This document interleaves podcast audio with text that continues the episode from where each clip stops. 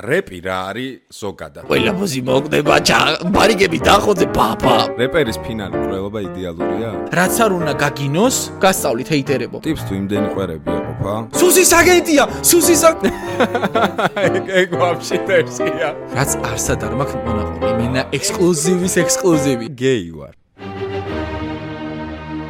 არა. სერიოზული პოდკასტი. სალამი ყველას. მე-19 ალბათ თუ მე-18 ან მე-20 ეპიზოდი. პოდკასტი არა სერიოზული და დღეს ყავს ძალიან სერიოზული სტუმარი ოკეი რომელსაც ესე შორიდან ვიცნობთ ერთმანეთს ხო? ეგ პონტი არის მაგრამ პირველად გადავეყარეთ. გიორგი პავლიაშვილი იგივე მასტერი გახლავთ დღეს ჩემთან როგორ ახალ სამებით ყველას ძალიან კარგად. აა მომწონს მსგავსი ფორმატის თემები იმიტომ რომ პირველ რიგში ყოველთვის მრჩება ხოლმე რაღაც ლომკა, როცა ინტერვიუზე ვარ, იმიტომ რომ ყოველთვის რაღაც შეზღუდული ფორმატია ხოლმე. ისე ვერ ბაზრობ როგორ. თან ცოტა ხანგრძლივობაც ქრონომეტრაჟი ცოტაა ხოლმე და როგა როგა დავხედე შენ თემებს რაღაც 1 საათი რა მეთქი გამიშვი მაბაზრე. საათი ნახევარი. ასე რომ ძალიან დიდი მადლობა მოწვევისთვის და პირიქით ძმაო. იმედია გამოვა საინტერესო საუბარი. აუცილებლად გამოვა. კაროჩე ჩვენ ესე ჩვენი გზები გადაიკვეთა იმაში ხო? ჯიგრებთან, ალექსასთან. ხო. ვაფასებდით ხოლმე რაღაცეებს კონტენტს მოკითხვა ანტიდოტს. ხო რაღაცა მოიხოდეთ ბიჭებო. სად ახართ როგორ ახართ? ძმებო მომენტე ხავ ატრაკებ არ მომიკითხი ხართ ეგეც არის ხო? ხდები ალექს მაო დიდი სიყვარულით მოკითხვა იმედია კარგად ხართ იცით რომ თურმე აკავართ და მან, კაროჩე, ესე ვიცოდით, რომ მეც ვიყავ ეს ვიყავ მე ერთი ორჯერ რაღაცა. ბარემ ერთად მოვალ და შევაფასებთ რა. მოსულა, ძმაო, მოსულა. აჰა, მოსულა. ხო და აი ესე და ეხა პირველად გადავიკეთე. ჯერ მითხარი ვაფშე რა შვები როგორ ახარ. აა, კარგად, ძირითადად აუ ბიჭო, ძალიან ბანალურად ხეს ხომ ხო იცი ტიპები რო რა ბატა ბიზნესებში წავედი და რა თუ წასასვლელი იყო წახვიდე გადაო. ანუ აი ვაფშე ბიზნესი სიტყვის ხმარება არ მომწონს, იმიტომ რომ სულ მგონია რომ რაღაც შეფუთული თემაა და ხო? ალტერნატივა რა ქართული. რადგან არა ეგ ხო ან უფრო რაღაც საქმეები მაშინ ეგ საქმეები რა რეპი ჩემთვის ყველაზე დიდი საქმეა. ჩემზე რო იყოს დამოკიდებული. ბიზნეს არ ქმე მაგას? ბიზნესი ვერ გამოდის ვერ გამოდის შემოქმედება. აა შემოქმედება მარტო რა ბიზნესი ცალკე ბიზნესი თემა ხო და ცალკე აქედან გამომდინარე დავაი რას ვარეკლამებთ რას რას ყიდი რას ყიდულობ? რა არის მითხარი? აა სხვათა შორის ვიცი ხოლმე რომ სახელი არ უნდა თქო და ისე ვამბობ ხოლმე რომ ბურგერ რესტორანი გავხსენი უკვე ერთი წელია რაც ივლისში ერთი წელი შეგვისრულდება. სახეს არ ამბობ ბურგერ ბოსი? ბურგერ ბოსი. არის ჩემი, კი. ბიჭო, აა გემრიელია? ეგ პონტია. ფიქრობ, რომ ნომერ პირველები ვართ. დაჟე. აუ, შავი ხალხათმანები გააქვთ? აუ, ვაფშე, აი ფიქრობდი, თუ გინდა ეხა დაურეკავ და სანამ დავამთავრეთ მოიტანენ. არ არის პრობლემა ბურგერის და მე გასინჯე. ხედავ მარკეტინგის ჩანწერი მე და აი, ეხა რა გორნეროებზე მიშლის, ეხა გეტყვი და ბურგერი არის ჩემი საყვარელი კიშკა, ეტარას. კენჭის გავლა მქონდა ეხლა ხანს რა იმენა ვიმშობი არის მამა გავხდი კონტი რეკავ სპიკერზე ვრეკავ და შენ და უკვე მე დაუტკბები ეგ კონტია კაროჩე შენ პირდი რომ ისე დამპატიჟე რა ერთი თვე თვენახევარი მე იმენა მკაცრ დიეტაზე ვარ რა მე თვითონ გეტყვი რომ შვიდობა მაქვს ხო ოჰო всё ერთი მოსვლა მოსასვლელი ვარ ძმაო და ვაფშე ვლოგს გადავიღებ დერსკი აზრი არის ვლოგს გადავიღებ სხვათა შორის მაგპონჩი ნახდათ არ ვამბობ ბიჭო ეგ მე მინდა სხვათა შორის ფოლო ესა ცნობილი ცნობილი ბიჭო, საწუწუნოთ რა, რა ვიცი, რამდენი ყავს ეს გამოწერი? ახული არდი ხალ ხო? ყველა გამოწერი, დავაი. გადაო. ცოტა ცნობილი გოგოები წერენ ხო? გოგოები რა, სალომე ზურაბიშვილი. არა, რასაც ახიან, მოიცოდე, სუპონჩი არ ვიძახი. ინფლუენსერები. ინფლუენსერები წერენ ხოლმე, რომ არ გინდა თქვენი გემრიელი ბურგერი სანაცვლოდ. ბურგერი რო გამოგიზავნოთ და მე სტორში რო დავდოთ. ჩვენ უწერთ ხოლმე, რომ არ არის პრობლემა სტორი, საჩუქრად გამოგიზავნით ისე. ასე რომ ანუ ხალხს აპურებ ეკ კი არ არის პრობლემა ხალხს იმენა აპურებს ბა ტერიტორიულად სად არის? ბახტრიონის 11-ბ ბახტრიონზე გარესი ურცეც ყვა ერთი ერთი პოის არის პონტია თუ კი იმიტომ რომ ივლისში გავიხსენით ერთი წელიც არ არ გასულა და ძალიან მაღალი ხარისხის პროდუქტი ურთული ბიზნესი არ არის ურთულესი. მე მქონდა რესტორანი ბევრი წლის წინ რა სამძმაკაც გახსნილი და ეგეთი ყაყაშკა არ მიჭამია არასოდეს. დიდი ფული გავისროლე და ასევე ვარ მეორე თემაში flex delivery არის საკვების მიტანის სერვისი და გამორჩეულია იმით, რომ, ანუ ბაზარზე გამორჩეულები ვართ იმით, რომ ნებისმიერი საკვები ობიექტიდან თუ რესტორნიდან მოგიტან ნებისმიერ ადგილზე. მაგალითად, წავკიში ხარ, წყნეთში ხარ, კოჯორში ხარ 24 საათის განმავლობაში, აი ესე პროსტა რეკავ და ეუნები, რომ აი ეს გვინდა, ეს გვინდა ბურგერბოსიდან ან მეორე რესტორნიდან ეს გვინდა და მარკეტიდან კიდე წამოგვიღეთ მაგალითად. სიგარეტიც გამააყო ლეკვი. ბაზარი არა, ანუ ფლექსია რა. აი ეგ ორ საქმეში ვარ. კი კი კი კი კი ვარ თუ. ვა, ბიჭო, სტიდან ვეშ ყოფილი. ანუ ეგორი საქმე რა. და პლუს მუსიკა. თუ არა ეგენია მუსიკა და მერე პლუს ესენია. ხო მუსიკა კი მაგრამ ამ წელს რაღაც ძალიან პასი არა არ პასიურ უბრალოდ პასიურ და წეგა რა. მითხრა იცი იმას შეცვაწყობდი რა და რამდენი გამოუშვიო 27 სიმღერა შარშა. ანუ მე იმდენი სიმღერა მაქვს რომ და იმდენი მაქვს გამოსაშვები. ანუ ყველა კლიპი როგორ არის იცი ვიგროვებ ხოლმე რა. ეხა მაგალითად ერთი 7 ტრეკი მაქვს უკვე გაკეთებული, რომელზეც მარტო კლიპები უნდა გადავიღო რა. ესე ვაგროვებ ხომ. აქედან გამომდინარე სულ არ. ხადაო, 27 სიმღერაო, ბიჭო. მარტო შარშან. 7 მარტო შარშან. ჯამში რამდენია? მე მგონი არის 57 ვიდეო კლიპი მარტო. ვახ. ვახ.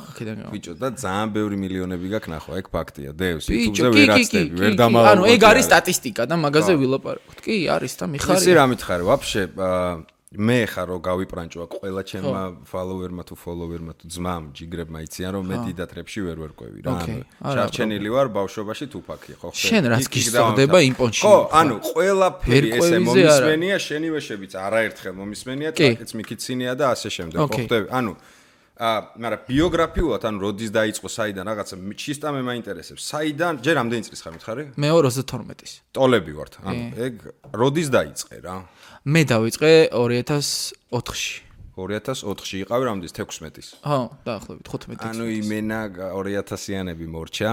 ხო. ამერიკიდან ჩამოვედი, ამერიკიდან ახალი ჩამოსული. ამერიკიდან ვარ ახალი ჩამოსული. იქ, რა თქმა უნდა, თუპაკის და ორი წელი იქ დავამთავრე სკოლა, ჰაისკული და თუპაკის და BIG-ის კულტურას ვეზიარე. ჩამოვედი და როგორი თემა იყო, იცი? ჩემი ძმაკაც იწყებდა რეპს და მე მუსიკასთან შეხება მქონდა რადონეზე იცი სინთეზატორი მქონდა რაღაც ტრეკებს ვაკეთებდი უბრალოდ მუსიკებს არც ვიცოდი რა ჟანრს. და მითხრა რომ თუ შეგიძლია რომ ჰიპ-ჰოპისთვის ბიტი გააკეთო ინსტრუმენტალიო აა ცადოთო და მე გავრეპაო და რომ გავაკეთე ეს ტრეკი და მივედი მივყევი სტუდიაში სხვადასხვა მახსოვს მე გლდანში მეშვიდე მიკროში თუ არ ვწდები დივერსანტები რეპერები. მაგათან ვიყავით სტუდიაში 25 ლარს ვიხდიდით ტრეკის ჩაწერაში. მახსოვს ყველაფერი გუშინდელი ვით მახსოვს რა. ხო მე ფილმს რო გადავიღებ ეგრე. კაი სცენარია ხო და 2004 წელია იასნა. და მაშინ რო ავედი ჩემი ძმაკაცი რო რეპავდა რაღაც რიტმის აა პრობლემა ქონდა რა. აი რიტმში ჩასმის რა. ჩისტა BPM-ის რა ხო. ხდები და მე რო ვუთხე რომ ესე გააკეთე, ესე გააკეთე, ბიჭებმა თქვეს რომ ვა, შენ კარგად გამოდის ხო და იმათ კლიენტი დაიმატეს მომხმარებელი. ო, ясно, ჩვენც მოგწამლეს იდეა. მე წავედი და დავიწყე რეპის წერაც, ხოთა შორის. აი, ეგრევე მე. ბიჭო, რა გზა, აი, რა გზა არის, რა, აი, რეპე უყურე თვით დამკვიდრების მანდ ყველა ყველა პროფესიას ხო აქ ნუ ბჭყალებში პროფესიის ჭრილში რო განვიხილოთ რა ანუ აქ რაღაცა გზა რომელიც არის რაღაცა სიტყვაზე უნივერსიტეტი ჩემი იყო რომ უნივერსიტეტი მე თავის დამკვიდრება გამართლება პონტი რა ხო აი აი ამ თან ამ ეპოქაში შე როცა იძახი რა, როდესაც მკვდარია ყველაფერი, ეხა ცოცხლდება ეხავდა, იცი როგორ ეხავდა რეპერობა. სუბკულტურის აღქმის პონტი არის ძალიან. მაგარ რაღაცებს მოყვი. აი ეგ ეგ როგორ იყო რა? აი განგსტა შიტ როგორ იყო? ანუ რა იყო, იცი პირველ რიგში ტეხა, ანუ მიუხედავად იმისა, რომ აი შურიკას პერიოდია და შავი პრინცის და რა ეგ პერიოდია, როცა შავი პრინცის ძმები ჯერ კიდევ სუეჩია, ხო და რაღაც არის მაინც რეპერობა ტეხავდა, იმიტომ რომ ჩემი აზრით, იმიტომ რომ მაინც ასოცირდებოდა რასთან. იცი, ანუ რომ გოგო რომ მკითხავდა რას საკეთებ, ვეუნებოდი რომ იმ მუსიკას რა. რეპს არ ვეუნებოდი. აი იცი რატო? რეპერი რომ მეთქვა რომ რეპერი ვარ, ეგრე უნდა მეთქვა რომ ის არა ვარ რაღაცა ყველა ბოზი მოგდება, ბარიგები დახოძე, ბა ბა ბა. პლანი მოწიე მაგარი ქალები რა. ანუ ეგ არ ვიყავი არასდროს რა. არა, მე მქონდა ყველა ბაზარი, მაგრამ აა ანუ ეგ არა ვარ რა ეგეთი ტიპი ვიყავი და მაშინ აი ესეთი პონტი იყო აი მახსოვს რო ვიწყებდი მე თავიდანვე ამ საქმეს უდგებოდი ძალიან სერიოზულად იმდენად სერიოზულად რომ სასტავი დამცინოდა რომ კაი ბრატ ეს ნორმალურია ამერიკაში კი არ ვარ. მე ვეუბნებოდი რომ მეთქი ჩვენ უნდა გავაკეთოთ ისე რომ ცენტრმა მოусმინოს რეპს. რა, აი სუის იყო რომ მარტო გარეუბნებში რა. ხო ხდები რეპი და აი ცენტრში ქართული რეპი მაინც არ შემოდიოდა. მე ვიზახდი რა იქნებ ისეთი სვეც რაღაც ისე მიუგეთ რა რაღაცნაირად დავწიოთ, რაღაც წლემა მოიტანა. ეს არის გზა აა პროსტა მუსიკის სიყვარულის და ჟანრის სიყვარულის რა. თუ შენ ამ საქმის სიყვარული არ გაქვს, პროსტა პონტია რომ რამე გამოვიდეს რა, მაგრამ მე მიყვარს აი საკუთარ ცხოვრებაზე მეტად. საერთოდ იმასაც ვიძახდი რომ აი გოგო თუ შემიყვარდება ისე რომ აი რაღაცნაირად თანაბრად დავაყენო ეს ჩემი მუსიკა და გოგო ესე იგი ეგ გამოცდილება არ ქონია პარალელურად გადაო პირადი სერიოზული თემა. არა, არა, კი მქონია და კაკრას ეგ არის რა, რომ ანუ უნდა წონიდეს რაღაც პონჩი რა, ცოტა მუსიკა უნდა რაღაცამ გადაწონოს, თორემ მე მუსიკას იდეალურ შემთხვევაში. მუსიკა არის ჩემთვის იდეალური პარტნიორი, რომელიც არც არას არ გიღალატებს, არც ვერ შენ ვერ უღალატებ და არის ისეთი ტიპი რა. ბიჭო, თან დერსკი, დერსკი მიმართულება რატო გაქცი არჩეული, რომ იდეაში არ გჭირდება არავინ რა. აუ, ეგ არის აი როგორ მშურს ხოლმე იცი რომ აი გეტყვი, მოგიყვე, ბიძა ჩემი არის მსახიობი რა და. ხო. მოზერტ მოყურებელში და ზროსლია კაცო ბიძა ჩემი და პროსტა რას უყურებ იცი რომ აი მსახიობობა არის ურთულესი პროფესია რა. იმიტომ რომ მსახიობებში გავიზარდე ბიძა ჩემიც ბიცოლა ჩემიც და სუ იცი რას ვიზახდი? რაღაც სინანული თვეუნებოდი ხოლმე რომ ანუ შენ თავზე დამოკიდებული არ ახარ მსახიობი რა. ესე იგი დამოკიდებული ხარ რაზე რეჟისორმა უნდა გადაწყვიტოს რომ დაგასაქმოს სპექტაკლში იმ სპექტაკლმა უნდა გაკაჩოს რაც არ უნდა ნიჭიერი იყოს შეიძლება ვერ მოხდე იმ ადგილზე იმ საჭირო დროს, ან შეიძლება მთელი ცხოვრება ისე განვლო, რომ სანამ ჩემი ცოლის დაქალებში არაფერს არ ვაკნინებ, არ მოხდები, მანამდე კაცი შემარგნავს ბაზარი არა. მოხდები და მუსიკა ბევრად ინდივიდუალურია იმით, რომ ადგები და იტყვი, რომ მე ახალი სიმღერის შექმნა მინდა და შექმნი და შენ სათქმელს მიიტან. და შენი შემოქმედება არის შემოფარგლული შენი თავით ეგასწორებს ან მე პარტნიორი თუ არ ყავს რეჟისორი თუ არ ყავს და იცი რა მე სად გამიმართლა იცი ნიჭის დაბერტყების თემაში ეხა თავს არ ვიქებ უბრალოდ ფაქტს მოგიყვან რომ ნუ ტექსტი არ ვისაუბროთ რეპერს არას არ ვეკითხებით ტექსტს წერს თუ არა მაგრამ არანჟირებას რომ მე ვაკეთებ ანუ ტრეკის მეიქინგს რომ მე ვაკეთებ კლიპის სცენარს მე ვწერ მიქსინგი სახში ვაკეთებ სტუდიაში მასტერინგს და მე მონტაჟსაც მე ვაკეთებ და რაღაც ანუ ცხოვრებაში არ მქონია ის მომენტი რომ გელა ტრეკს როდის დამიმთავრე ბრატ ხო ხდები? ანუ ეგ არ მქონდა და მაგანაც იმოქმედა რა რომ გამოვიდა ისე რომ წელიწადში 13 კლიპი გადამიღია და რაღაცა რა ხო ხდები? შე ფრაზა ახსენეთ და რეპერს ტექსტ არ ეკითხებიან ნუ ეგის გრეხის პონტია არა არა რეპერს არ ეკითხებიან ტექსტი მისია თუ არა? აა ეგ არიცოდი არა მე საერთოდ ხო ვერ ვერ ყვევი ანუ აი ყველა ჟურნალისტი რა მოსულა რა არ მოსულა ყველა ყველა ჟურნალისტი მაგალითად თითქმის ყველა მეკითხება ხოლმე რომ ანუ ეს ტექსტები თქვენია და რაღაც ანუ მაგას არ ვეკითხებით რეპერს იმიტომ რომ ანუ ერთი რაღაც უნდა გავიგოთ. ეს იგივეა როგორც პოეტმა წაიკითხოს ლექსი. არა დაჟე მანდ უფრო მოსულა რომ კოლეგის პონჩი სხვისი ლექსი წაიკითხოს ან რაღაც მაგრამ აქ არ მოსულა რა ანუ დაჟე ამერიკაში როგორ არის როცა ბიფაობენ ერთმანეთთან დაჟე ეუნებიან დრეიქს ეუნებიან მაგალითად რომ აი შენ ტექსტებს გიწერენ. ანუ ტეხავს ხვისი ტექსტის ბაზარი ტეხავს იმიტომ რომ რეპი როგორ რაღაცა იცი შენი ცხოვრება უნდა მოყვე და სხვა შანსი არა რომ შენი ცხოვრება მოყვეს ხდები ანუ არ არსებობს რეპი რომელსაც ხო ხდები რაღაცა. მე ვერ წარმომიდგენ რომ ვიღაცა ვიღაცას ტექსტი დაუწერეთ დახმარება სხვა პონტია რომ ეხა შეიძლება ძმაკაცმა მითხრას რომ რა ძვალს უთქვამს მაგალითად მაშინ როცა მასთან ალბომს ვაკეთებდი უთქვამს რომ მასტერ ეს ხო არ ჯობია ეს სიტყვა რაღაც ისე ხდება და ამით შეცვალ. ეს სხვა ბაზარი ან მისამღერის თემა მისცეს რომ მისამღერის ესეთ პონჩი ხო არ მისცეს. ეს სხვა თემა მაგრამ ტექსტი დაგიწეროს და მოუდგე და გავრებ ჯერ ვერ გავრებავ ჩემი თუ არ არის ვერ მიხვდები საჩავტე ხო რა გავაკეთო და ხო მორგებული უნდა რეპერებში ეგ ტეხავს თითქმის არც გამიგია რომ ვინმე სიტყვას რომ აი მე სხვისი ტექსტი წავიგეთ ხო აა ეგ არ ვიცოდი ეგ არ ვიცოდი ერთი გაკვეთილი ხო და ეხლა ლეგენდარულ სიმღერას თუ გარეპავ მაგალითად კაბუს ვისკლავ შენ რო არის ეგ მოსულა ეგ არის. ეგ სხვა პონტია ეგ ის არის რესპექტია ეგ სხვა თემა კაი იცი რა მითხარი. აა კაროჩე, რეპი რა არის ზოგადად? ანუ მე როგორ მესმის? ჩემთვის რეპი, იმიტომ ვიზახ თუ ფაქტთან და იქ ჩავჭი თქო, იმიტომ რომ მისი ბიოგრაფიიდან და რაღაცა ზედაპირული ცოდნიდან, დედამისის ბიოგრაფიიდან და ასე შემდეგ. ოკეი. იმ სოციუმიდან ხო ხდები, საიდანაც მოდის. ანუ ჩემთვის რეპი ყოველთვის იყო პროტესტი რა. ანუ როდესაც ტიპები გეტოდან არ მინდა ეს ჩარჩო დავაპატარავ ხო ხდები ტიპები რომლებიც არა არა ეგრე იყო. ხო რა ტიპები რომლებიც ებძოდნენ სისტემის უსამართლობას რა. დღეს რო უყურებ რებს დასავლეთის რებს ვიძახი რა. აა ეგ აღარ არის. უყურე აი იცი რაზე ვერ кайფობ ეხა უფრო ძალადობრივია. არა კიდე კიდე გეტყვი რა. ანუ აი ბევრი ფული მაქვს. ეს თუ წამოგაკ, ანუ წამოწიე წინა პლანზე და არა პროტესტი. მიხვდები, მთელი კლიპი მანახებ, რომ მარტო ბევრი ფული ეგ არის ეხა ტრენჩი. ხო და ანუ რეპმა დაკარგა ის ძალა რაც ქონდა იმ შიში რომ ხალხს ეშინოდა იმ ძალის თუფაკის და ამ კამანდის ტიპებს ეშინოდა თორე ძალას წარმოადგენდნენ რა დიდი პროტესტის ზალა იყო რა. დღეს მგონია რომ ცოტა ექსპერტი ანუ იცი რა არის? აღარ არის ეგ პროტესტის იმხელა მუხტი იმიტომ რომ საჭიროება აღარ არის. ანუ რასიზმი იმდენად აღარ არის ძლიერი მოდი აქ აქედან ვთქვათ. შესაბამისად იმდენი საწუწუნო არაფერი აქვს ცუდ პონჩი არ ვიცახი საწუწუნოს იმიტომ რეალურად იყო რასიზმი ხო ამერიკაში. იმდენად აღარ არის და ეხლა უბრალოდ მე ვფიქრობ რომ თავარი ეგ იყო კანიანებმა აფროამერიკელებმა მე ვფიქრობ რომ ორმა გათამოიღეს ის აა იმხელა power, ანუ ძალა აქვს, ეხლა ძალა უფლება რა, თუნდაც ამ მუსიკით, რომ მე ფიქრობ, რომ ორმა გადამოიყეს ეს ყველაფერი, ანუ რაც ტანჯვა გენეტიკურად აქვს გავლილი ამ მონობაში, მონათფლობელობაში, მე ფიქრობ, რომ ორმა გადამოიყეს და ეხლა უკვე ინდონეზია გადასული, რომ ეხლა მხოლოდ იმის დემონსტრირება ხდება, ვის რა ძალა აქვს, ძალა უფლება, ვინ მეცფლობს. და ვის როგორი მანქანა ყავს და ვის რამდენი გოგო ყავს ყოველ დღე. ხო ხტები. ანუ უყურე ესე რო ავიღოთ რა. ანუ პროტესტი უკვე ჩაიკარგა, ჩაკარგულია. ანუ ტრენდში აღარ არის. ეხა ამერიკაში რო გამოხვიდე და შენ დაარტყა ტვიტერზე რო დაწერო და დაარტყა დონალდ ტრამპს, ეგ გაკაჩავს, მაგრამ ტრეკი რო დაწერო და პოლიტიკურ ანტიპოლიტიკური ანტისისტემა რაღაცა, იმდენად ვერ მიაქ, ხო ხტები? ანუ ეგ გვერდზე ჩაიწია და მე საერთოდ რეპს როგორ ვუყურებ, იცი?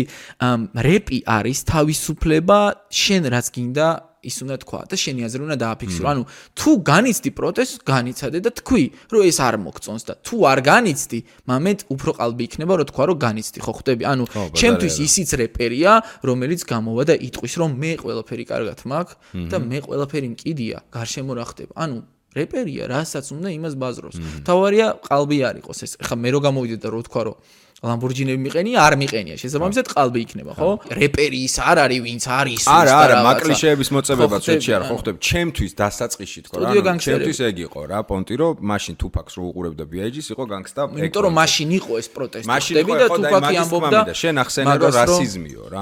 ანუ რო ჩაურმავდეთ ის რო რეპი არსებობს. როგორც მიმდინარეობა, დამსახურება რასიზმის არის? ანუ მაგ პროტესტმა არ გააჩინა პონტი? აბარო ან ეგრო არ ყოფილიყო შეიძლება და ჟანრიც არ ყოფილიყო? ძალიან დიდი ალბათობაა, რომ კი. მართლა? აბა, ჩემი აზრით ჩემი აზრით კი პროტესტი რომ არ ქონოდათ, არ ანუ ისე არ გავარდებოდა ეს სიმღერები როგორც არის აი რაღაც NWA fuck the police და რაღაცეები და სცენიდან რო ჩაიყვანეს Ice Cube და რაღაც რო დააპატიმრეს ეს სოციალური პროტესტი რო არ ყოფილიყო მაშინ ესე შორს ვერ გავარდებოდა იქნებოდა რაღაცა ლაითი ჟანრი როგორიც არის რავი AC ჯაზი რა სიტყვა რეპერის ფინალი კვლეობა იდეალურია. ჯვარი გეწეროთ ეგ პონტი არის ანუ ეპოქას მაშინ მკვდარი რეპერები ქმნიდნენ. 2000-იანების ორი დერსკი რეპერი მკვდარია. ანუ როგორი დერსკობა იცი პროსტა რო დაიბრიდოს ტიპი უნდა გააბაზრო საძმაკაცო რომ ბიჭო რო გამოდე ეს როლო წინასწარ ხვდებოდი რა ჯვარი გეწეროთ ყველას ბიჭო რა მინდა ისე კითხო რადგან ეს ჩვენ კულტურაში ესე მძაფრად არ არის. ხო, თავისთავად. აი, სიტყვა ნიგა აი ეს პონტი, რასაც აღნიშნავს იქ N word-ი რო არის, რა ხო ხდები რომ არ შეიძლება რომ ახსენო, აბსოლუტურად მესმის იქ რატო უნდა იყოს. კი. ჩვენთან რატო არის? როგორ ჩვენთან სად არის? აა უყურე მე მგონია რომ აი ჩვენთანაც ფერატკანიანი, შავკანიანი რო გაიჩნდოს და ნიგა რო მივმართო, შეურაცხყოფელი იქნება ქართველისგან? აა კი, ყველა პონჩი. არა, იმიტომ რომ იმის გამოძახილია ამერიკის ისტორიის, მაგრამ ანუ როგორ რაღაცა იცი? როგორი რაღაცა იცი? მე მით მომცეს ეგ n password ესე ქვია რა, ნუ უფლება? უფლება. იმ სასტავმა მე სადაც ვიყავი Silver Hills High School-ში, სადაც დავდედი, იქ მომცეს, იმიტომ რომ ჯერ ერთი რომ თეთრად არ ჩამთვალეს, რადგან კავკასიელი ვიყავი, არ ვიცი, თეთრად არ ჩამთვალეს, მითხეს რომ შენ არა ხარ white. ანუ ეს საუტრაკიანებს გვეძახიან, მაინც ხო, რაღაც ეგეთ პონჩი და მეორე ალბათ ნახეს რომ ძალიან მომწონდა ეს კულტურა და აფროამერიკელებთან უფრო მეგობრობდი, იმიტომ რომ აი თეთრები რაღაც, ანუ როგორ გითხრა ხა ისე, ეხა სხვანაირად რა სტუდენტ გამოს, მაგრამ თეთრებმა უფრო არ მიმიშვეს ახლოს, როგორ გითხრა აი რაღაცა იქ ხელს ვერ მოხვევ რაღაცა ბრაც და რაღაც და აა ისა შავკანიანებში მოსულია რაღაც ეს კონტაქტი, ძმაკაცური ხო ხდები რა სხვა სხვა და უყურე სად მიმყავს ეგ მესმის, უყურე იქ პონტი არის რომ ნიგას დაგიძახებს. ა რასაც ამერიკელი ჩადებს მაგ სიტყვაში ქართველი ხო მაგას არ ჩადებს. ა ქართველი შენ რას გულისხმობ? ქართველი ქართველი შავკანიას რო დაუძახებს ხო მაგას მე რო დაუძახო ე აი სრული სიყვარულით ვეძახი რა იმიტომ რომ აფროამერიკული ყველაფერი ხო არ ნიშნავს არაფერს. ჩვენთვის არ ნიშნავს მაგრამ ისინი ვერ ვერ მაინც ფიქრობენ რომ სადღაც ჩვენ მაგას ფიქრობთ? ნიტო ანუ თვითონ დისკომფორტი აქვს ხდები რაც არ უნდა გიყვარდეს დისკომფორტი იმიტომ რომ მე მქონდა ეგ ბაზარი და უკითხე რომ მეთქი აი როგორ აღიქონთ და მითხრა რომ მაინც რაღაცა მეხამუშება ხო ხდები ხო იმიტომ რომ საქართველოს ეგ პრაქტიკა ჩვენ არ ქონია. არა ხო პრინციპში არც ვეძახ. მონები არ ყავდა იყო ბატონყმობა ხო ხდები ვაფშე სხვა გაგებია შესაბამისად ქართველი ვერ ჩადებს იმ სტორის რასაც ჩადებს მაინც ეხამუშება რა. ხო ეგ იმით აღქმის პონჩი იძახ ხო ხო. პონჩი გონია რომ არა ამერიკელი რომლის ისტორიის ნაწილიც ეს არ არის ეს ის ეს რაღაც საშინელი რაღაცა ბატონყმობის ფორმა სხვანაირ ნიგას იძახის. არა, ყოფილა მომენტი, რომ ჩამოსულები ყოფილან სტუმრები და რაღაცა და უთქვამთ, რომ ხო არ არის პრობლემა და რაღაცა და. არა და ისეთი კაი სიტყვაა, რომ გინდა ვასამნე. იმხელა სიტყვას დებ. ხო, ხო, ხო, ვასამნე. ზუსტად, ანუ ჩემთვის არის რაღაცა სიდერსკის გამოხატულება, რომ პატივი გინდა. არის, არის. და თან მე ისი რა გიჩნდება, პროტესტი გიჩნდება, რომ კაცო თქვენი ერთმანეთს ეძახით და რა პონტია, რატო გიქნება ჩემგან. ან ვიღაცას აი შე როგორც თქვი, კიბას პასვორდი მოვცესა, ყოიცაი, ვიღაცას რა ხედა, ეს რო გეძახის? აა ხო ხო ხო ე მე რა ემინემს ხო ექნება ყველა პონჩი ექიფასორდი რა შეიძლება კი კი კი აქ აქ აქ. იმენა ხო მიღებული კაცია ყველა პონჩი. კაი შენთვის ვინ იყო ყველაზე დერსკი რეპერი სულ სამი ვიცი ახლა რა თქვას ვიღაცა მაინც ვერ დავეწევი მაგრამ აი ვინ იყო? აუ მაინც მანალურას რა იმ ეპოქის. მაგრამ ეგ რა ფაკი და BIG ალბათ რა და რომელი უფრო არ ვიცი იმიტომ რომ ორივეს აი როგორ რაღაცა იცი რაღაც წვადი და ხინგა ორივე მაგარი ორივეს თავისი კაიფია BIG არის ცოტა ისეთი flow და აა რაღაცა ესეთი ტიპია, რომელიც გაქანავს და ფაქი არის უფრო მეტად კომერცია, მაგრამ არანაირად არაკნინებს, რევოლუციონერია რა ფაქი და. სნუპი გაკყავს მაკავანდაში? არა, რა როგორ არა ბაზარი არა. იმენაც ყდარი კეპტო ყდა ჯვარი წერია, ცოცხალი ლეგენდა ხო არის? ლეგენდა კი, ეპოქაში კაცი. იმენა სნუპი ძა. აუ იმ დღეს და არის მოსაზრება, რომ ვაფშე სნუპი ყველაზე მაღლა დგას. მართლა? არის ამერიკაში მოსაზრება კი. ეს რა მითხარი, სეგრეგაცია რო გავაკეთოთ რა. აა ეგ რა არის? ან რო დავყოთ პონტი, ურე აი მე რო გავერკვიო უფრო კარგად. შენ იღებ მონაწილეობას ეს ბეთლის პრინციპი რო არის ხოლმე? ანუ არა, არ ვიცი. ანუ ყველა რეპერი არიღებს მან და აბიზალოვკა. პირველი სულ არავის დაუძახია, ანუ ჩემთვის. ანუ მეორე რიგში რო ვფიქრობ, რომ მაინც დამწყებების თემაა, ჩემი აზრით, ჩემი გამოსახედა და მესამე რიგში მე კიდე იქ წავალ, რომ ჩემთვის რეპ, ჩემთვის ყველა სიტყვა სანდი მნიშვნელობა აქვს. თუნდაც აი ხა ინტერვიუ რო გვაქვს, შეიძლება რაღაც სხვა სიტყვა ვთქვა და სხვა რამეს გულისხმობ. ამიტომ ყოველთვის ვცდილობ, რომ ზუსტად ის სიტყვა ვთქვა, რასაც გულისხმობ. აქედან გამომდინარე, ჩემთვის სპორტი ვერ იქნება. მე თუ შენ გეუნები და გეფრისტაილები და ლირიკაში გეუნები, რომ არ მომ მომწონხარ, ესე იგი მართლა არ მომწონხარ. და არ კეთდება პონტი. და პროსტა ვერ დავდგები და შენ რო რაღაცას მაბანძებ, ისეთ რაღაცას მეუნები, რასაც მაკაცებიც კი შუტკაში არ მეუბნებიან. და მე აქ დავდგე და მისმინო. წყალი მოусვა, ანუ მე არავის ვაკნინებ, პირდაპირ მომართავთ ბიჭებო, ისი არ გაიგოთ. მე არ მესმის, ანუ მე განა არ მესმის, კომფორტულად ვერ ვხედავ ჩემ თავს ესეთ სიტუაციაში. აქედან გამომდინარე, მე გვერდზე ვარ. შო, აბსოლუტურად. ეგ არის და შენზე რა მაქვს იცი გაგებული? ჩვენი ბევრი რამე გექნება ჩემზე გაგებული. კარგი რა, ცუდი ცუდი ცოტი გეტყოდი რამე რომ მქონდეს, მაგრამ რა მაქვს იცი ყველა სასაცილო ჩემთვის ფაქტორი და სულ მინდა და მეკითხა რომ ნერვები რატო ყოფნის თქო მაგაზე, ვაფშე რატო იშლი ნერვებს თქო. ანუ ემენა მასტერსო ვინმე კომენტარს თუ დაუწერსო, საფლავის ქვამდე მოძებნის და ამოთხრისო. ბიჭო, ბიჭო, არ გეზარებ ამოთ მაქედა და. აუ, კაი თემა შემოაგდე რა, კაი. სოჩი მაინტერესა, არ გეზარებ. გეტყვი. გეტყვი შენ და მე რაღაც პონჩი ფიქრობ, რომ გამომყვები მაგ თემაზე შეიძლება არ. ნახოთ. აა ყველაზე ცუდი კრიტიკა მითხარი, აბა რას დააკომენტარებდი, ჩემი ჰეიტერი რა. ყურე, კრიტიკა თუ შეურაცხყოფ, რა მიჯნოთ. ანუ ხო და მანდ მოდივარ. ხო. მანდ მოდივარ. შენ რო დამიწერო, ანუ ვინმე რო დამიწეროს ჩემ სიმღერაზე, რომ აი ეს სიმღერა არის ძალიან ბანზობა, გოიმობა, ანუ ე აქ არაფერი რეპი არ არის.